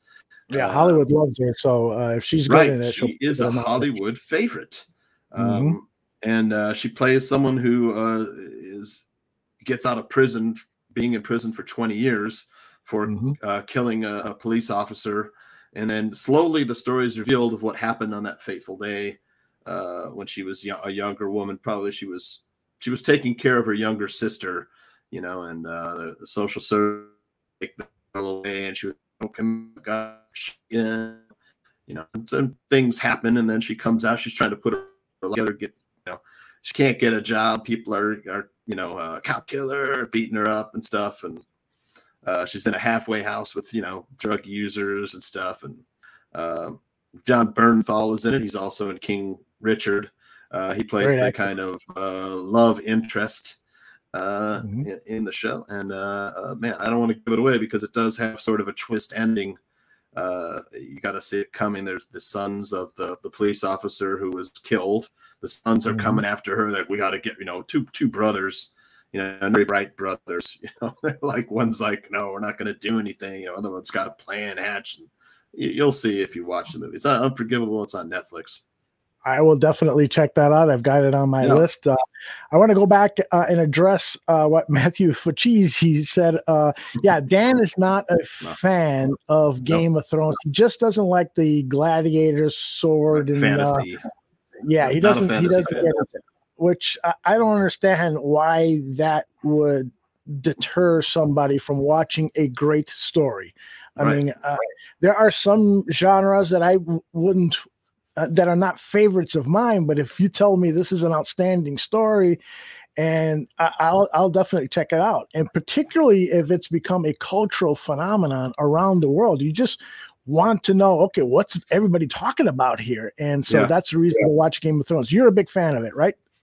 Yeah, I love uh, fantasy, but uh, I'll tell you, uh, I would prescribe fantasy to Dan Aguirre just to get away from Bears Packers games. There you go. right? Just turn off, turn off the misery faucet for a little bit. it's funny because he was uh, on with Mike North, and uh, and that's basically the advice North had for him: let, let it go, Let it and let it go. Yeah. Uh, there was a football question here that I wanted to address. Uh, here it is. It's from the factor. I have a question for you guys. What do Jefferson and Chase, uh, Demar Chase, uh, Justin Jefferson and Ja'Marr Chase have that Mooney does not? Chase and Jefferson are considered wide receiver one, and I do believe that Darnell Mooney could become a wide receiver one if he improves his hand. So, but I'll tell you this: I saw Justin Jefferson up close because I went to, to the Senior Bowl the year that he was there, and the guy is phenomenal, size wise, speed wise, hand wise. He's he's a, right now he's a better player than Darnell Mooney. Uh, Ja'Marr Chase, you know, frankly, I he he had that one season at LSU. It uh, took a sat year off. it took the year off, and uh, I haven't watched them other than the highlight films. I haven't studied them too much, but Right. you know, he's a great player. But uh, so I can't, but I won't So- spend time comparing them. Those guys are a little bit bigger than Darnell Mooney. Dar- Darnell Mooney's not a big guy. He's a tough kid, though, man. He's like 5'11, 185, something like that. But he, if you watch, he's tough to bring down. Mm-hmm. You know, he he does he breaks some tackles for a little guy. I mean, Chase and, and Jefferson are six foot two. You Yeah. know, and one thing that Darnell Mooney doesn't have is Ja'Marr Chase's speed. Uh, Jefferson doesn't even have Ja'Marr Chase's speed. Ja'Marr Chase gets behind anybody, he's gone. Yeah, He's, he's that fast. Not only that, but he's like for a six foot two guy, he is agile as hell. Mhm. You know, uh, Jefferson is a, is a smooth route runner. You know, he is he's always where he's supposed to be. His cuts, his moves, his set sets up the defensive backs great, and he gets he gets positioned with his body. You know, Mhm. and, and he has great hands. That that's uh, uh, what's his name? Justin Jefferson, right? That's his name. Yes, on the correct. Vikings. Yeah. Ja'Marr Chase. Uh, Ja'Marr Chase. This is his first year. He's he's exploded. Um, He also has Joe Burrow throwing him the ball, which is kind of unfortunate because Burrow's, you know, uh, I don't, I, I mean, Burrow's having a sophomore slump. You Yeah. know, he's not. Uh, he was he was decent as an initial year. Uh, it looks like uh, Justin Herbert is the best quarterback to come out of that draft. But I mean, like Tua and uh, uh, Burrow, they got some growing to do. You know, but uh, everyone here that's saying that like Justin Fields is a bust, man, I was like, you just don't know football. I mean, Yeah. some of the stuff that he, the escapability, the throw, the you know, when he rolls out, you know, he's got a strong arm. He's a rookie. You know, he, Right. he- wait till he figures out NFL defenses. Mean, did y'all Yeah. not watch Ohio State football? Shit. Right. It's uh, totally unfair to judge him, uh, call him a bust at this Yeah. point. There's no way you should do that. Right. Got to give the guy some time to develop. He, he Um, wasn't with the ones in training camp. Right. I mean, no, would, they rather have Andy Dalton? For Christ's sakes. no, no. uh, From day one, it should have been Justin Fields in, Yes. developing him uh, to start right away. He's the Um, future of the franchise. He really is. You better PJ get behind it. know, are are we fans of the show Blacklist? I am not. Tooch, I don't you? know it. I don't know the show, no, but uh, This is, I think, this is the NBC show with James Spader. James. Uh, I love James Spader too. Yeah, Uh, it's got a great cast, uh, and it's got quite the following for a broadcast TV show. But I don't I've watch never- broadcast TV that much. I'm more streaming TV. Right? Yeah, I'm You the same way. Yeah. I'm the same way. I don't. I can't think of a show that I'm watching on broadcast TV unless there's a lot of really hot chicks in it, like The Bachelor or something like that. St- Steve and me is a Burrow fan. I mean, Burrow's okay. I mean, he's Mm-hmm. had some ups and downs. Man, look what he did against the Bears first half. Mhm. Yeah, You know, uh, yeah. he has days where he th- makes some dumb throws too. Maybe till his third year, we'll see. I, I think the jury's still out on Burrow. I'm not saying he's a bust. I, I lean more with Steven. I think that Burrow's got a great future. You know, Yeah. uh, he's had a little bit of a sophomore slump, but Yep. Um, you know, but considering he's coming off that MCL and tough division, Burrow is somebody I would uh, put my chips in uh, uh, if I'm asked to bet on the guy's future. I think he's going to be a good one. Yeah, the Bengals defense has played over their heads this season. That's the reason why they're challenging for the division. And then you've got Pittsburgh in a down year, and the Baltimore definitely in a down year. But when have you seen Baltimore's defense this bad? Mm-hmm. You know, Yep, very true. PJ is really making us uh, uh, think twice about watching Yeah. the Blacklist show NBC. It might be a good show for uh, you know uh, to do a binge on. Uh, PJ, maybe Yeah. we'll put that on the list. Sometimes my wife and I say, "Hey, this weekend want to do want to binge something." Now they've been on for like five seasons, so that's that that would be like a whole month binge, I think. But uh, maybe we'll get into that. It's got another endorser here in GCA. James Spader kills it as Raymond Reddington. What a great name! By the way, uh, I remember the first time I saw James Spader. I think it was in the movie Sex, Sex Lies, Lies and videotape. videotape. That was great. And uh, Steven Soderbergh film. exactly. And I then he was one of in- his first. uh, uh, yeah, I think it was his. I think it was Yeah. his first. Uh, and then he was in uh, Less Than Zero with Robert Downey Jr., Yeah. Jr., Andrew McCarthy, and Jamie, the lovely Jami Gertz. Yeah. Um, and, uh, and and I knew then this guy is going to be a, a star. Spader is. He's got that. Uh, he could play the villain. He could also play the love interest and stuff. Yeah. Uh, his career's done good. It was like He's a California cool. I always thought he had that kind of, you know, rich kid, California cool look about him when he was younger, you know? Yeah. Um, could play the creepy roles. Yeah. Oh, uh, another movie that he's in that I highly recommend is Secretary. Have you ever seen that? Yeah, with uh, uh, Maggie Gyllenhaal. Yes. Uh, he plays a, uh, I think he's a lawyer in the movie, and he hires Maggie Gyllenhaal to be his secretary. And um, she has had uh, issues cutting herself, self esteem issues and stuff. And he is, uh, he's got a fetish uh, for this, you know, uh, uh, what's it called when you like spanking women? There, there's a, a name. bondage, That's, it, yeah, I guess there is some bondage and discipline. B and D. yeah, B and D. And so uh, it's a sexy. Don't ask me why I know that. Peter.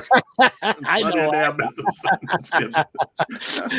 But I gotta tell you, when, um, my wife and I watched it. This was years ago, and boy, we got so effing horny while we were watching that movie. About five minutes after the movie was on, I, there I was Yeah. spanking my wife's ass. Yeah, baby, let's get, let's get it going.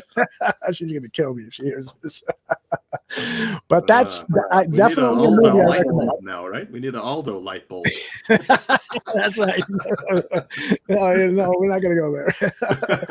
but I definitely recommend Ah. Secretary. It's it's good. Blacklist is in its ninth season, so uh, that's going to be a uh, a two month binge on that one. But I definitely want to see it. You know, there are some quality broadcast TV shows, but when you watch shows on HBO and Showtime, you know, and they're uncensored you know you sometimes look at the broadcast tv say and say you know why the hell? Here's here's the only thing i watch uh drama wise that's on broadcast tv is uh low uh law and order uh svu and the organized crime one. I i, I still you know th- that format of the law and order shows is just like so brainless you know you could pick it up in the middle follow the storyline like that Yeah. and uh, I've been following that show for you know almost two decades, and so you know the characters like the back of your hand. So th- that show I, I have stuck with over the years.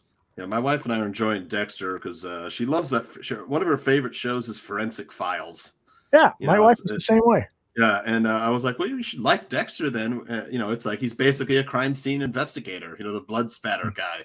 and Mhm. uh, she's really enjoying it too. Uh, we find it kind of funny that like Dexter is like uh, avoiding. he- he- He's happy when he doesn't have to have sex with Rita, right? it's like he's asexual, you know, That's right. right? Um, the uh, PJ's asked if we watched Oh Henry, a show that Stephen Me I know recommended. I haven't. Do I have to go? ago. I have to. I thought Steven said I had to go to Walmart and buy the DVD. I was like I'm probably not happening. Yeah, I, I think it's out on Is some on? streaming services. I'll, I'll Steven? Which uh, which channel is it on for Old Oh. Henry? Because I love westerns, man. You know I love westerns. One of my favorite movies of all time is Once Upon a Time in the West. I think that's one of the. I think that's one of the few perfect movies Yeah. ever made. You know that Old good, the bad, and the ugly. 2021 uh, Western with uh, Tim Blake Nelson as Henry action Western uh, movie. It's not, it doesn't say, um, it says you can watch it on YouTube for four bucks. Uh, so there's Good that. YouTube TV. Yeah. Um, but other than that, YouTube has a might be tricky to find. Yeah. Uh, what else is up here that I wanted to talk about? PJ again, uh, really selling Blacklist. I, I bought it on Vudu so I can watch it uninterrupted. That's the go. way to do it, brother. We don't need commercials. You don't, we don't have commercials on this show. uh, last episode of Dexter was great. I can't wait for the next one. Shit's about to go down. And that's yes, in the that's in the new season he's talking about. right? correct, Okay. correct. It is, I, and I'm not going to give anything away here. I've got a ways to go. Yeah, I'm only Yeah. in season one. So You so do. How many, was there eight seasons? I think there were eight seasons, and so this reboot is the ninth uh, season. I'm pretty sure. I'm enjoying. You know, I love Michael C. Hall because I, I like the, he's the- excellent. he's He so is good. Effing excellent. And the cast this year uh, for this reboot is is really good as well. Last says Christopher Meloni is great. Yeah. Yeah. Did you ever watch the series Oz on HBO? Yeah, he was good in Oz. Yeah, my goodness, this guy, everybody that was in that show was scary as all hell. Yeah. I mean, Hell being yeah. on that set must have been really something. All that testosterone that was going on there, you know, and uh, scenes of guys fucking each other and walking around with their Yep. genitalia hanging out and stuff. Yeah. That, that had to be a wild I show. used to have a lot of uh, uh, gay coworkers at you know the ad agency that were like, "You got Oz is the best show. All the dicks." You know. That's right. There were, that's right. There was a lot of dicks on, on Oz, that's for sure. But that's a, that's a uh, HBO early classic uh, of their uh, uh, produced, Yeah. their own produced uh, shows. It's, Right. that, that's a show to do a good uh, binge on, as well as the David Simon Show. Why am I drawing a blank on Right, it? the the early uh, the early uh, shows of HBO, Sopranos, Oz. Yeah. What, what the about you the one that that's done in Baltimore? Uh, The Wire. The Wire, The Wire, one of the best series of all time. Yep. Definitely, definitely worth watching. Um, Tooch, so what do you got? A winner for us? Uh, a betting winner for us? You know, I- I'm ice cold right now, man. I can't. I can't buy one. I had a good play this weekend. I I uh, I teased the the Titans and the Packers. Okay. bomb, bombed it. You know, ten units, boom, and then I was like, the Bears are up ten, or up at you know ten to start. The, then they're up seven at half. I'm like, oh, they're gonna ruin my teaser. But it was no sweat after that. I mean, uh, the second half. I that's the thing. It's like the Bears just can't. The Packers perfectly adjusted, you know, to the the first half of the Bears. You know, they weathered the storm. They came back. They didn't lose their cool, and they they freaking outscored us. What was it? Yes. Uh, I made don't a know what they comment. outscored us to, but I made a comment on Twitter saying, uh, you know, uh, uh, uh, Bears fans are complaining, you know, that the Bears didn't do any halftime adjustments, and then I put the, the GIF up of you know the face palm, and, and what I meant by that, I'm not saying that Matt Nagy made good adjustments. I'm saying to think that they're going to go into the half and they're not going to make any adjustments, I think that's ridiculous. Of course, they made adjustments. They just didn't make good ones. Yeah. They didn't anticipate. They adjusted were- wrong. Yeah, they didn't anticipate, you know, that Davante Adams was going to play more out of slot, that they were going to come out running the ball. Uh, they didn't anticipate a, a, a lot of things. They they made adjustments. They just weren't good adjustments, which is really what Matt Nagy does every freaking game. They don't make the right adjustments. I, I find it totally implausible to think that they're just going to go in to uh, the half and Matt Nagy is going to jump up and down and say, "Wow, this is fun! This is fun! We scored!" No, I, I don't think that's going to happen. It is. Uh, looking at the games, I uh, I think Tennessee is going to go on a little run here. I like Tennessee at Pittsburgh. I would take Mm-hmm. that bet. Do you do you do English soccer? Uh, I, I saw. I, I did. I did. Uh, I had Manchester City today over Leeds. So like Stevens, that was no sweat. Like you said, it was seven 0 Mm-hmm. And then uh, I also had Aston Villa to win. That also won. So I mean, I, I, I, uh, I, I at soccer, I'm red hot. I had Bayern Munich too to win. I had three three soccer games today. I won three and zero. But my Mhm. college basketball and you know, last night I had the Cardinals. I figured Jalen Ramsey's out, Deontay Dion's out. You know, uh, uh, Darrell Henderson's out for the Rams. It didn't matter, you know, because Arizona just stunk. Mhm. So, you know, uh, Jalen is the Rams' best defensive player. You know, if, Yeah. if the there was just no stopping Aaron Donald, all those guy. Yep. Aaron Donald, the guy that Bears, uh, we were hoping he'd drop to us, right? Yeah, you know what? I, I hate to brag, but I'm going to take a moment to brag. Yep. I had uh, on my wish list Aaron Donald and Patrick Mahomes. Yep, Imagine if the. Bears had those two guys. Jeez. Yep. But I should also say that you know I I, I endorsed the pick of Kevin White. I learned my lesson, but uh, uh, you know, and- and Kevin White I think would have been a a, a really good receiver just if he didn't have all that hard luck. So many injuries. Yeah, but he, he definitely wasn't worth a. Well, I think he was drafted seventh. uh, Seventh in- overall. yeah, he definitely wasn't worth going that high. But if you look back on that uh, draft, there weren't the, the, the guys that were drafted in that area. All of them were like either mediocre or bust, Yeah. like Kevin White. So it was one of those years where you almost couldn't get it right, uh, no matter Right, who you chose. Uh, there was one guy, uh, was it Dante Fowler, I believe, Yep. who went on to have a- yeah, went on to have a few good seasons. So Yep, that I think would have been on the guy- Titans. Right. The other thing that bugs me is Leonard Floyd. You know, the guy is. This is another one of Ryan Pace's mistakes. How do you let that guy get away? I, I was against it. I was saying this guy is ascending. This guy, he's not going to, you know, give you the 15 sacks that you thought you were going to get when you drafted him, but he can guard receivers. He can do all. Yeah, we missed Donald by one pick. PJ. Yes, exactly. But Leonard Floyd is was a, was that versatile linebacker that every defensive coordinator covets, except the Bears apparently, uh, because he can do so many different things. But that is what it is. I what tell you, it is. pa- passing on Patrick Mahomes, who I love too. That was my pick in the draft. I loved Mahomes. I, I, I like Deshaun Watson too, but the knee injury, you know, would put him down. Mitch Mm-hmm. Trubisky, I was like, he's all right. I don't think he's a first round pick. You know, he only played 13 games in college. I wanted Mahomes. I see like seen him throw the ball 90 yards. The Yep. arm was, you know, you can't coach arm talent like that.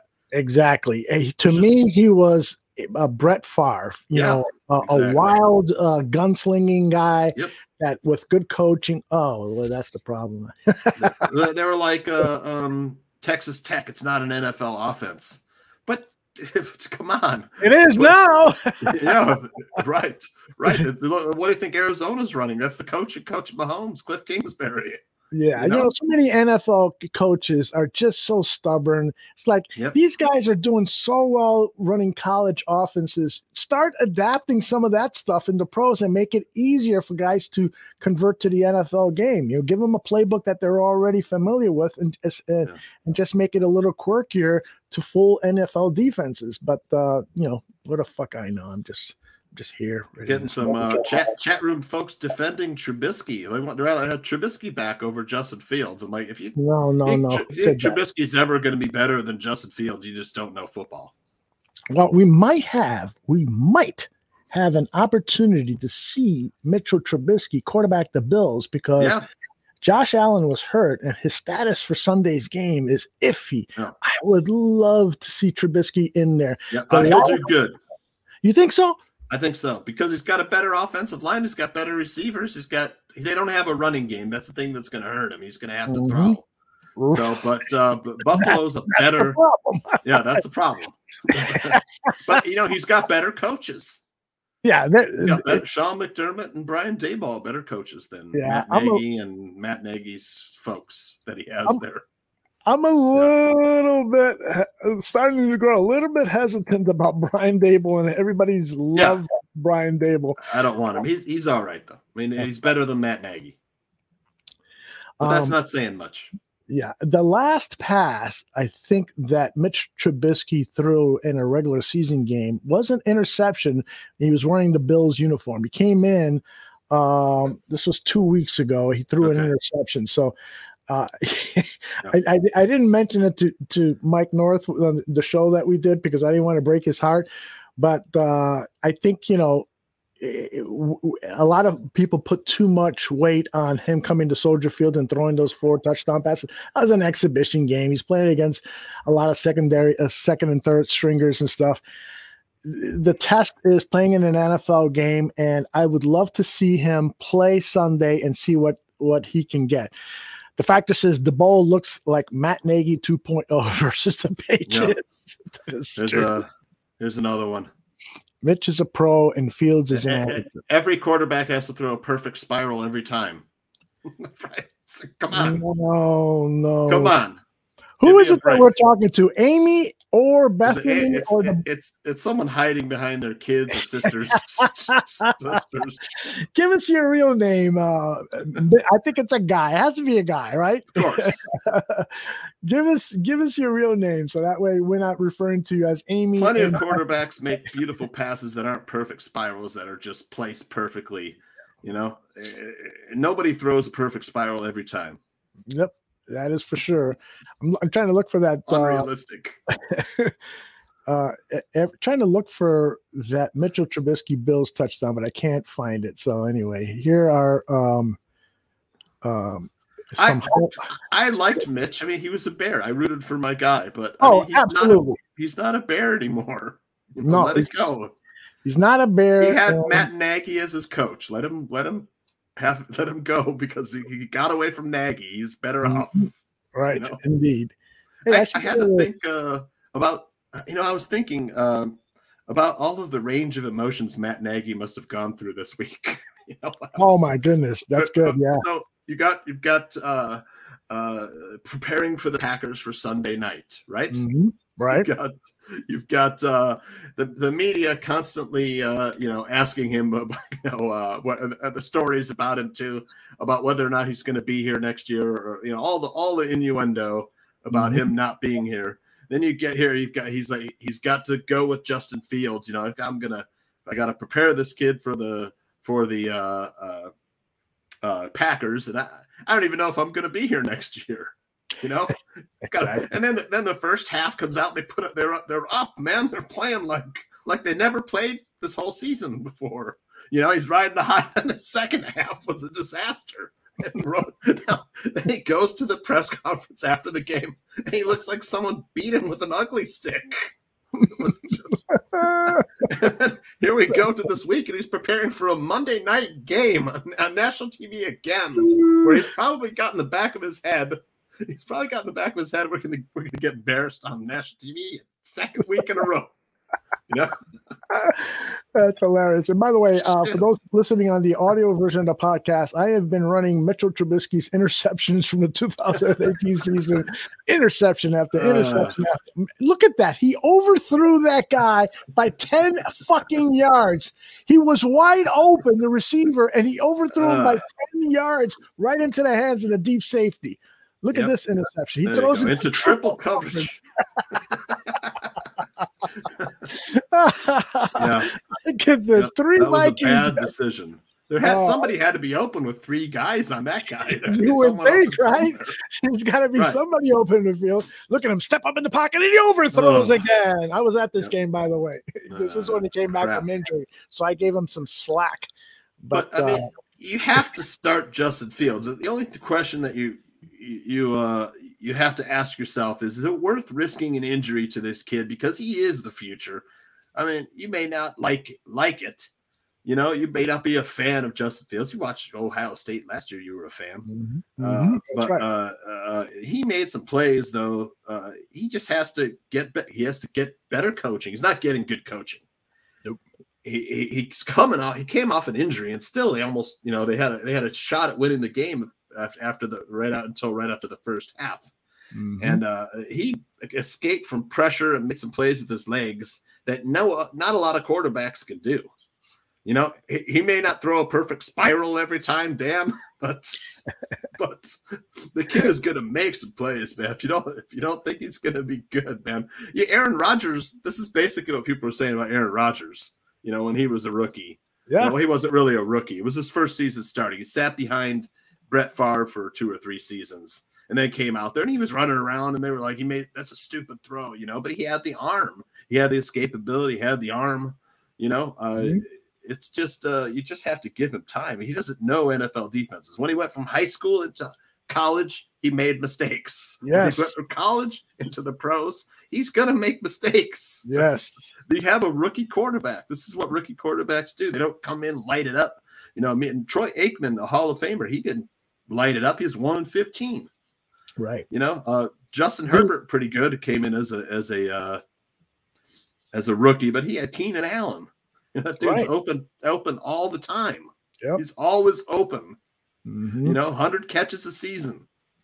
So The the I am and uh, Amy and Bethany McDonald say, well, why don't you show some of Justin Fields' fumbles and and and, there, and there's plenty of highlights or lowlights to show of that, but I just showed you uh, interceptions from Mitchell Trubisky's what was it he just third whipped that up, folks. He whipped Yeah. that Mitch Mitch third season as a Chicago Bear, uh, and he's overthrowing, and you saw it multiple times, overthrowing receivers. If Justin Fields is still doing that in his third season, then I would say, yeah, it looks like this guy's a bust. Yeah. Then But, you can uh, then you can just say he's a bust. Then it's like people are talking about he's got uh, uh, a wind up wherever. I think Greg Gabriel said he's got a long wind up, right? Justin Fields. Yes. So I mean, th- this stuff is all correctable. I mean, look at uh, uh, uh, Tom Brady's mechanics now are hundred times better than when he came into the league. Look at it. Uh, Tom Brady has got perfect mechanics now, at age forty-four. Mhm. He's been in the league twenty years. So, Mhm. so what what matters the most is studying the film, studying the defenses, the brain, and having athleticism to escape. You can work on your mechanics. It's just look at look at Brady's hip torque. You know, his shoulder and hip, the hips hips torque first, the leg drive, the tips, and then the shoulder, and then the arm follows through like a slingshot. And that's Right. I mean that's how at 44 he's still getting some mustard on the ball. Mhm. You know, then you have all the experience and the brain and knows the playbook like the back of his hand. You know, Mm-hmm. it, you contrast 20 years with with one year, not even one year of play. You can't. You can't do it. Very true. Very true. All right. I think it is time to pull the plug. It is 11, 11 do you, are you in central time there in Iowa? Yeah. Yep. Okay. So it's 11, 11. What time you got to wake up and go to work or you're working from home, right? I'm working from home still. They wanted me to go into the office, but I had I had some symptoms, you know, mm-hmm. so they won't let me in the building. You know, I had a, oh. I had this weekend to to today. Today's like the first day I felt okay. Mhm. You know, I'm supposed to go in there and work on some stuff at, in the office, but I uh, I have no desire to go back to an office environment. Although I don't blame you, man. You I don't blame you. I don't want to get anybody sick accidentally. I don't want to get sick. I don't want to, you know, I, there's no need for me to be in an office. I could do my job fully remotely. Yeah. So, but Well, well, tell people uh, what you're working on. Uh, for those listening on the audio, share with them your uh, Twitter account and the video programming you're working on. Yeah, every day I give away a free play, which uh, I was I had like 15 in a row winners, but now I'm ice cold. I think I've lost three in a row in my free play. My free play is like my top play. Uh, I, I have some subscribers who uh, I give picks to, give out uh, uh, free picks now and then on my uh, thing on my Twitter, and then uh, we have uh, the Maxim Edge Sports Wagering Show. We just interviewed Sean Higgs and and Matt uh, Peralt, two of the Nice. big names in, in gambling. Matt Peralt does the uh, Daily Juice on Betting Pros. If you know that show, Matt Peralt was on Monday night. He was on. Uh, sorry, he was on th- uh, last Thursday for the Patriots game. He's a big Patriots fan, and then uh, Sean Higgs, longtime like Vegas guy.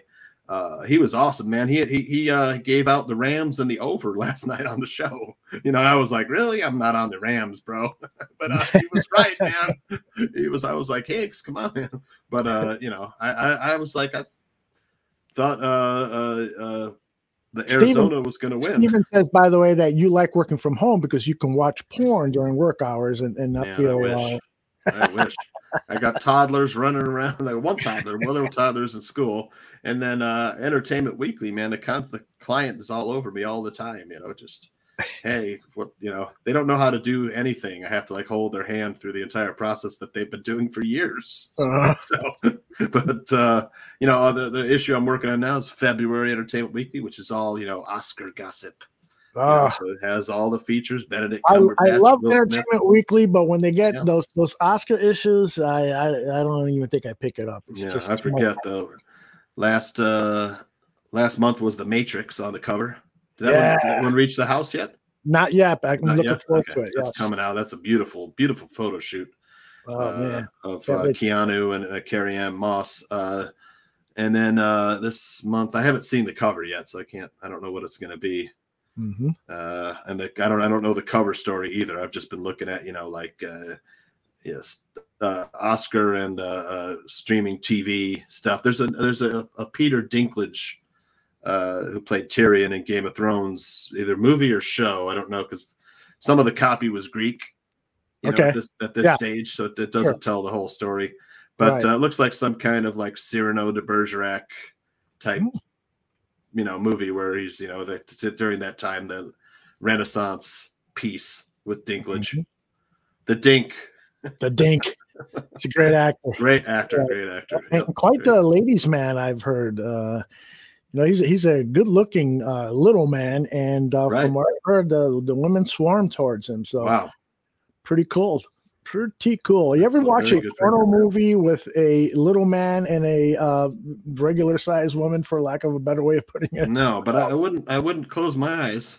yeah, I, let me tell you, I have seen. Um, I think I've seen two of them, and it just by pure accident. You know, I was looking around and stuff, and there's a little guy having sex with uh, one woman almost twice his size, and I said, "Hey, this is pretty cool." Yeah. I, hey, uh, uh, I got a question for people in the chat because they're saying, Yeah. "Man, but now that we're all we got to give our yeah, prediction too. I think. yeah, right? we got to give our prediction. But I, I, what would be?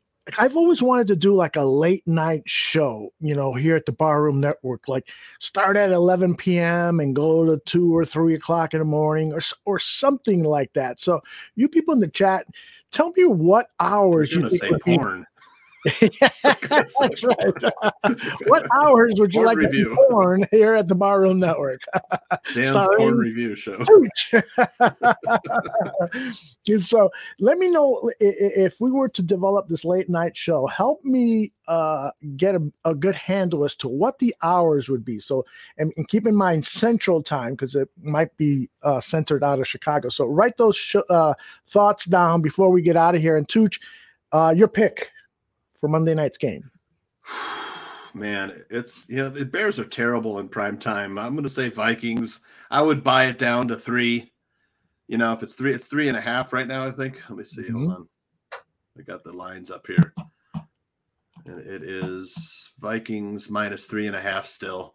Uh, over under a 44. I, I yeah, I would probably take Vikings minus three, and you know, if they if if the Vikings lost, I wouldn't feel too bad about losing the bet, you know, because Yeah. the Bears would win. But I agree. So, I so. I, I find myself rooting against Matt Nagy though. Just Yeah, like, I want him gone so bad. I know it, it, it's weird. I, I want, I, I would love there for for the game to be where Justin Fields delivers a sensational performance, but the Vikings still cover, and so that way I can win my fifty bucks Yeah. and plus. so Well, I mean, the Vikings defense isn't that good. I mean, you know, the, uh, it's the offense they got to watch out for. Are the Vikings the uh, Mm-hmm. the Vikings defense is you could you could put up points on the Vikings defense. They're probably you know bottom half of the league. Mhm. So I mean, it's not impossible that they could they could win. You know, I I would I would take the over. I think the over is the safest bet in this game, though. It's for only forty four points. You You know, I think I think 24-20 is very doable. I think I see more like thirty to twenty seven. Yeah, it would be would be great if the Bears offense could really. Um, I don't. I'm not sure what the status of the Vikings defense is. I, I know that they haven't been playing super well, but in terms of injuries, are they? I know uh, Anthony Barr is out to the season. Everson Griffen had another uh, mental illness issue, so I don't think he's back. Uh, Yeah. Guys like Harrison Smith, he's past his prime, but still making plays out Still there. but making plays. Adam Yeah. Thielen is uh, their one of their wide receivers. The guy that plays opposite Jefferson. He's But a he pretty good missed- player, but he missed injured. last week's game yeah um so it, it'll be interesting all right let's see what some of the people are suggesting here in terms of a late night show and people are like gca are saying do it uh the factor says sounds like a friday or saturday show that would be good that's a good idea for uh factor to do like a friday night or saturday night show it would be cool like if um you know, I were to do a Saturday night show. and PJ then- is too young to be retired. He said Who? he's retired. PJ. Oh yeah, he's a, a, a, former Chicago police officer. Oh, so he's- he he looks so young in whenever his picture. He's a young man. Yeah. He retired when he was 50. yeah. He's also retired. How many criminals, I wonder PJ? Like 4,000? PJ and I are probably about the same age, though. I think he's like a couple years older than me. Yeah, I would I would uh, agree with that. So uh, let's see. Um, You know, uh, although I tried to go to the movie theater this weekend. Why would you do that? I, they, I want, they wanted to see Encanto, the Disney. yeah, how was that? animated- We couldn't get in; it was sold out. Oh, really? And I was like, "Wow, movie theaters selling out. That's a good sign." Then, then Sarah Mars told me uh, the industry's really hurting. She thinks uh, cinema is going to only be like concerts, more like where tickets are going. to You know, it's going to be like a thirty dollar ticket. You're, it's only going to be blockbusters like Yeah. Marvel and Star Steven Wars. Spielberg uh, said that years ago. Uh, and I hate that idea, but I agree. That's where that's why I Right. am investing in a like a 72 inch screen uh, that uh, 8K that will be our, our movie TV uh, channel because yeah, going to the movie theaters is is going to be you know for the Marvel movies and it's going to Yep. be 50 bucks a ticket. You got it. Yep. PJ is 57 years yeah, I'll old. be fifty four. Look at you guys. Yeah. You ever We- wear P- PJ and I make fifty look good, huh? Yeah, that's right. You ever wear a, a super sharp suit like PJ's got on in that photograph? I do. Yeah, I have a, one. Uh, I have I bought the suit. And I told my wife, bury me in this fucking suit. That's the only good suit I got. and she might bury you tonight if you ever get the back. if I, you know, All right, I'm pulling the plug. I got to get some All rest. right. Tatucha's got to work tomorrow from home watching Yep. porn. No, I'm just kidding. Uh, but thanks very much for watching. We're going to be back here tomorrow. We've got hockey talk at 2 p.m. The Bar Down guys, uh, Vinny and Joey and Eddie uh, are going to, uh, Eddie, uh, Frankie are going to do their uh, hockey show at 2 p.m. is that uh, then- the Parisi brothers? Yeah, they're fantastic. And by the way, Yeah. if you like, you know that they, they were in they were in the little league when I coached little league there. Did you ever Is talk that to them about right? Yeah, I think you mentioned that before. they were a couple years older than my son, So if I was a coach, I they were like the year ahead, and my son was you know a year one or two years ahead of my son. But I used to watch him play, Joey and Vinny. You know, Yeah. one of, one of them could really hit the ball a long way. I don't know which one, but Oh, I gotta I gotta bring this up. Let me see. Yep. Uh, at the three twenty two mark, I'm gonna play that tomorrow and fight over it. yeah. Uh, Um, I used to coach, get my team into uh, you know the Hanover Park baseball. Man, I used to, you, you were uh, you were expected to get your team into the playoffs there. So I got I think I got my team in the playoffs every year there. Look at you. Uh, but yeah, you should be was- managing the, the White Sox instead of that old guy. right. and so uh and then uh football talk at uh, 7 p.m we've got an outstanding guest uh a guy who used to work for espn and now works for deep purple uh the website he does reporting on the minnesota vikings so he's got a lot of inside nice. information he's going to be john buffone's guest along with alyssa Bar- barbieri uh and of course buffone will do his rants and, and then i'll join them for the last third of the show to talk football. That's at nice. 7 p.m. Central tomorrow. Do not miss Buffone 55. And uh, Love John Buffone. Love John Buffone. He's the best. And uh, the best way to stay on top of everything that we're doing here at the bar room is to subscribe to our YouTube channel or subscribe. I, I our worry about John Buffone though. You know, he's such a big Bears fan. I, I- I'm one. I, I think that maybe be, being a Bears fan is, is affecting his uh, his chances of finding a mate. You know, No, I- it's like women don't like Bears fans. Uh, well, that may be true, but I don't think John has any problem. At no, I know. I'm messing with way, let me see if I can uh, share this real quickly. I think I got it uh, pretty quick access to it. This is uh, this John posted this today. He works with kids, uh, teaching them boxing. Look, look at that. Oh yeah, look at this guy.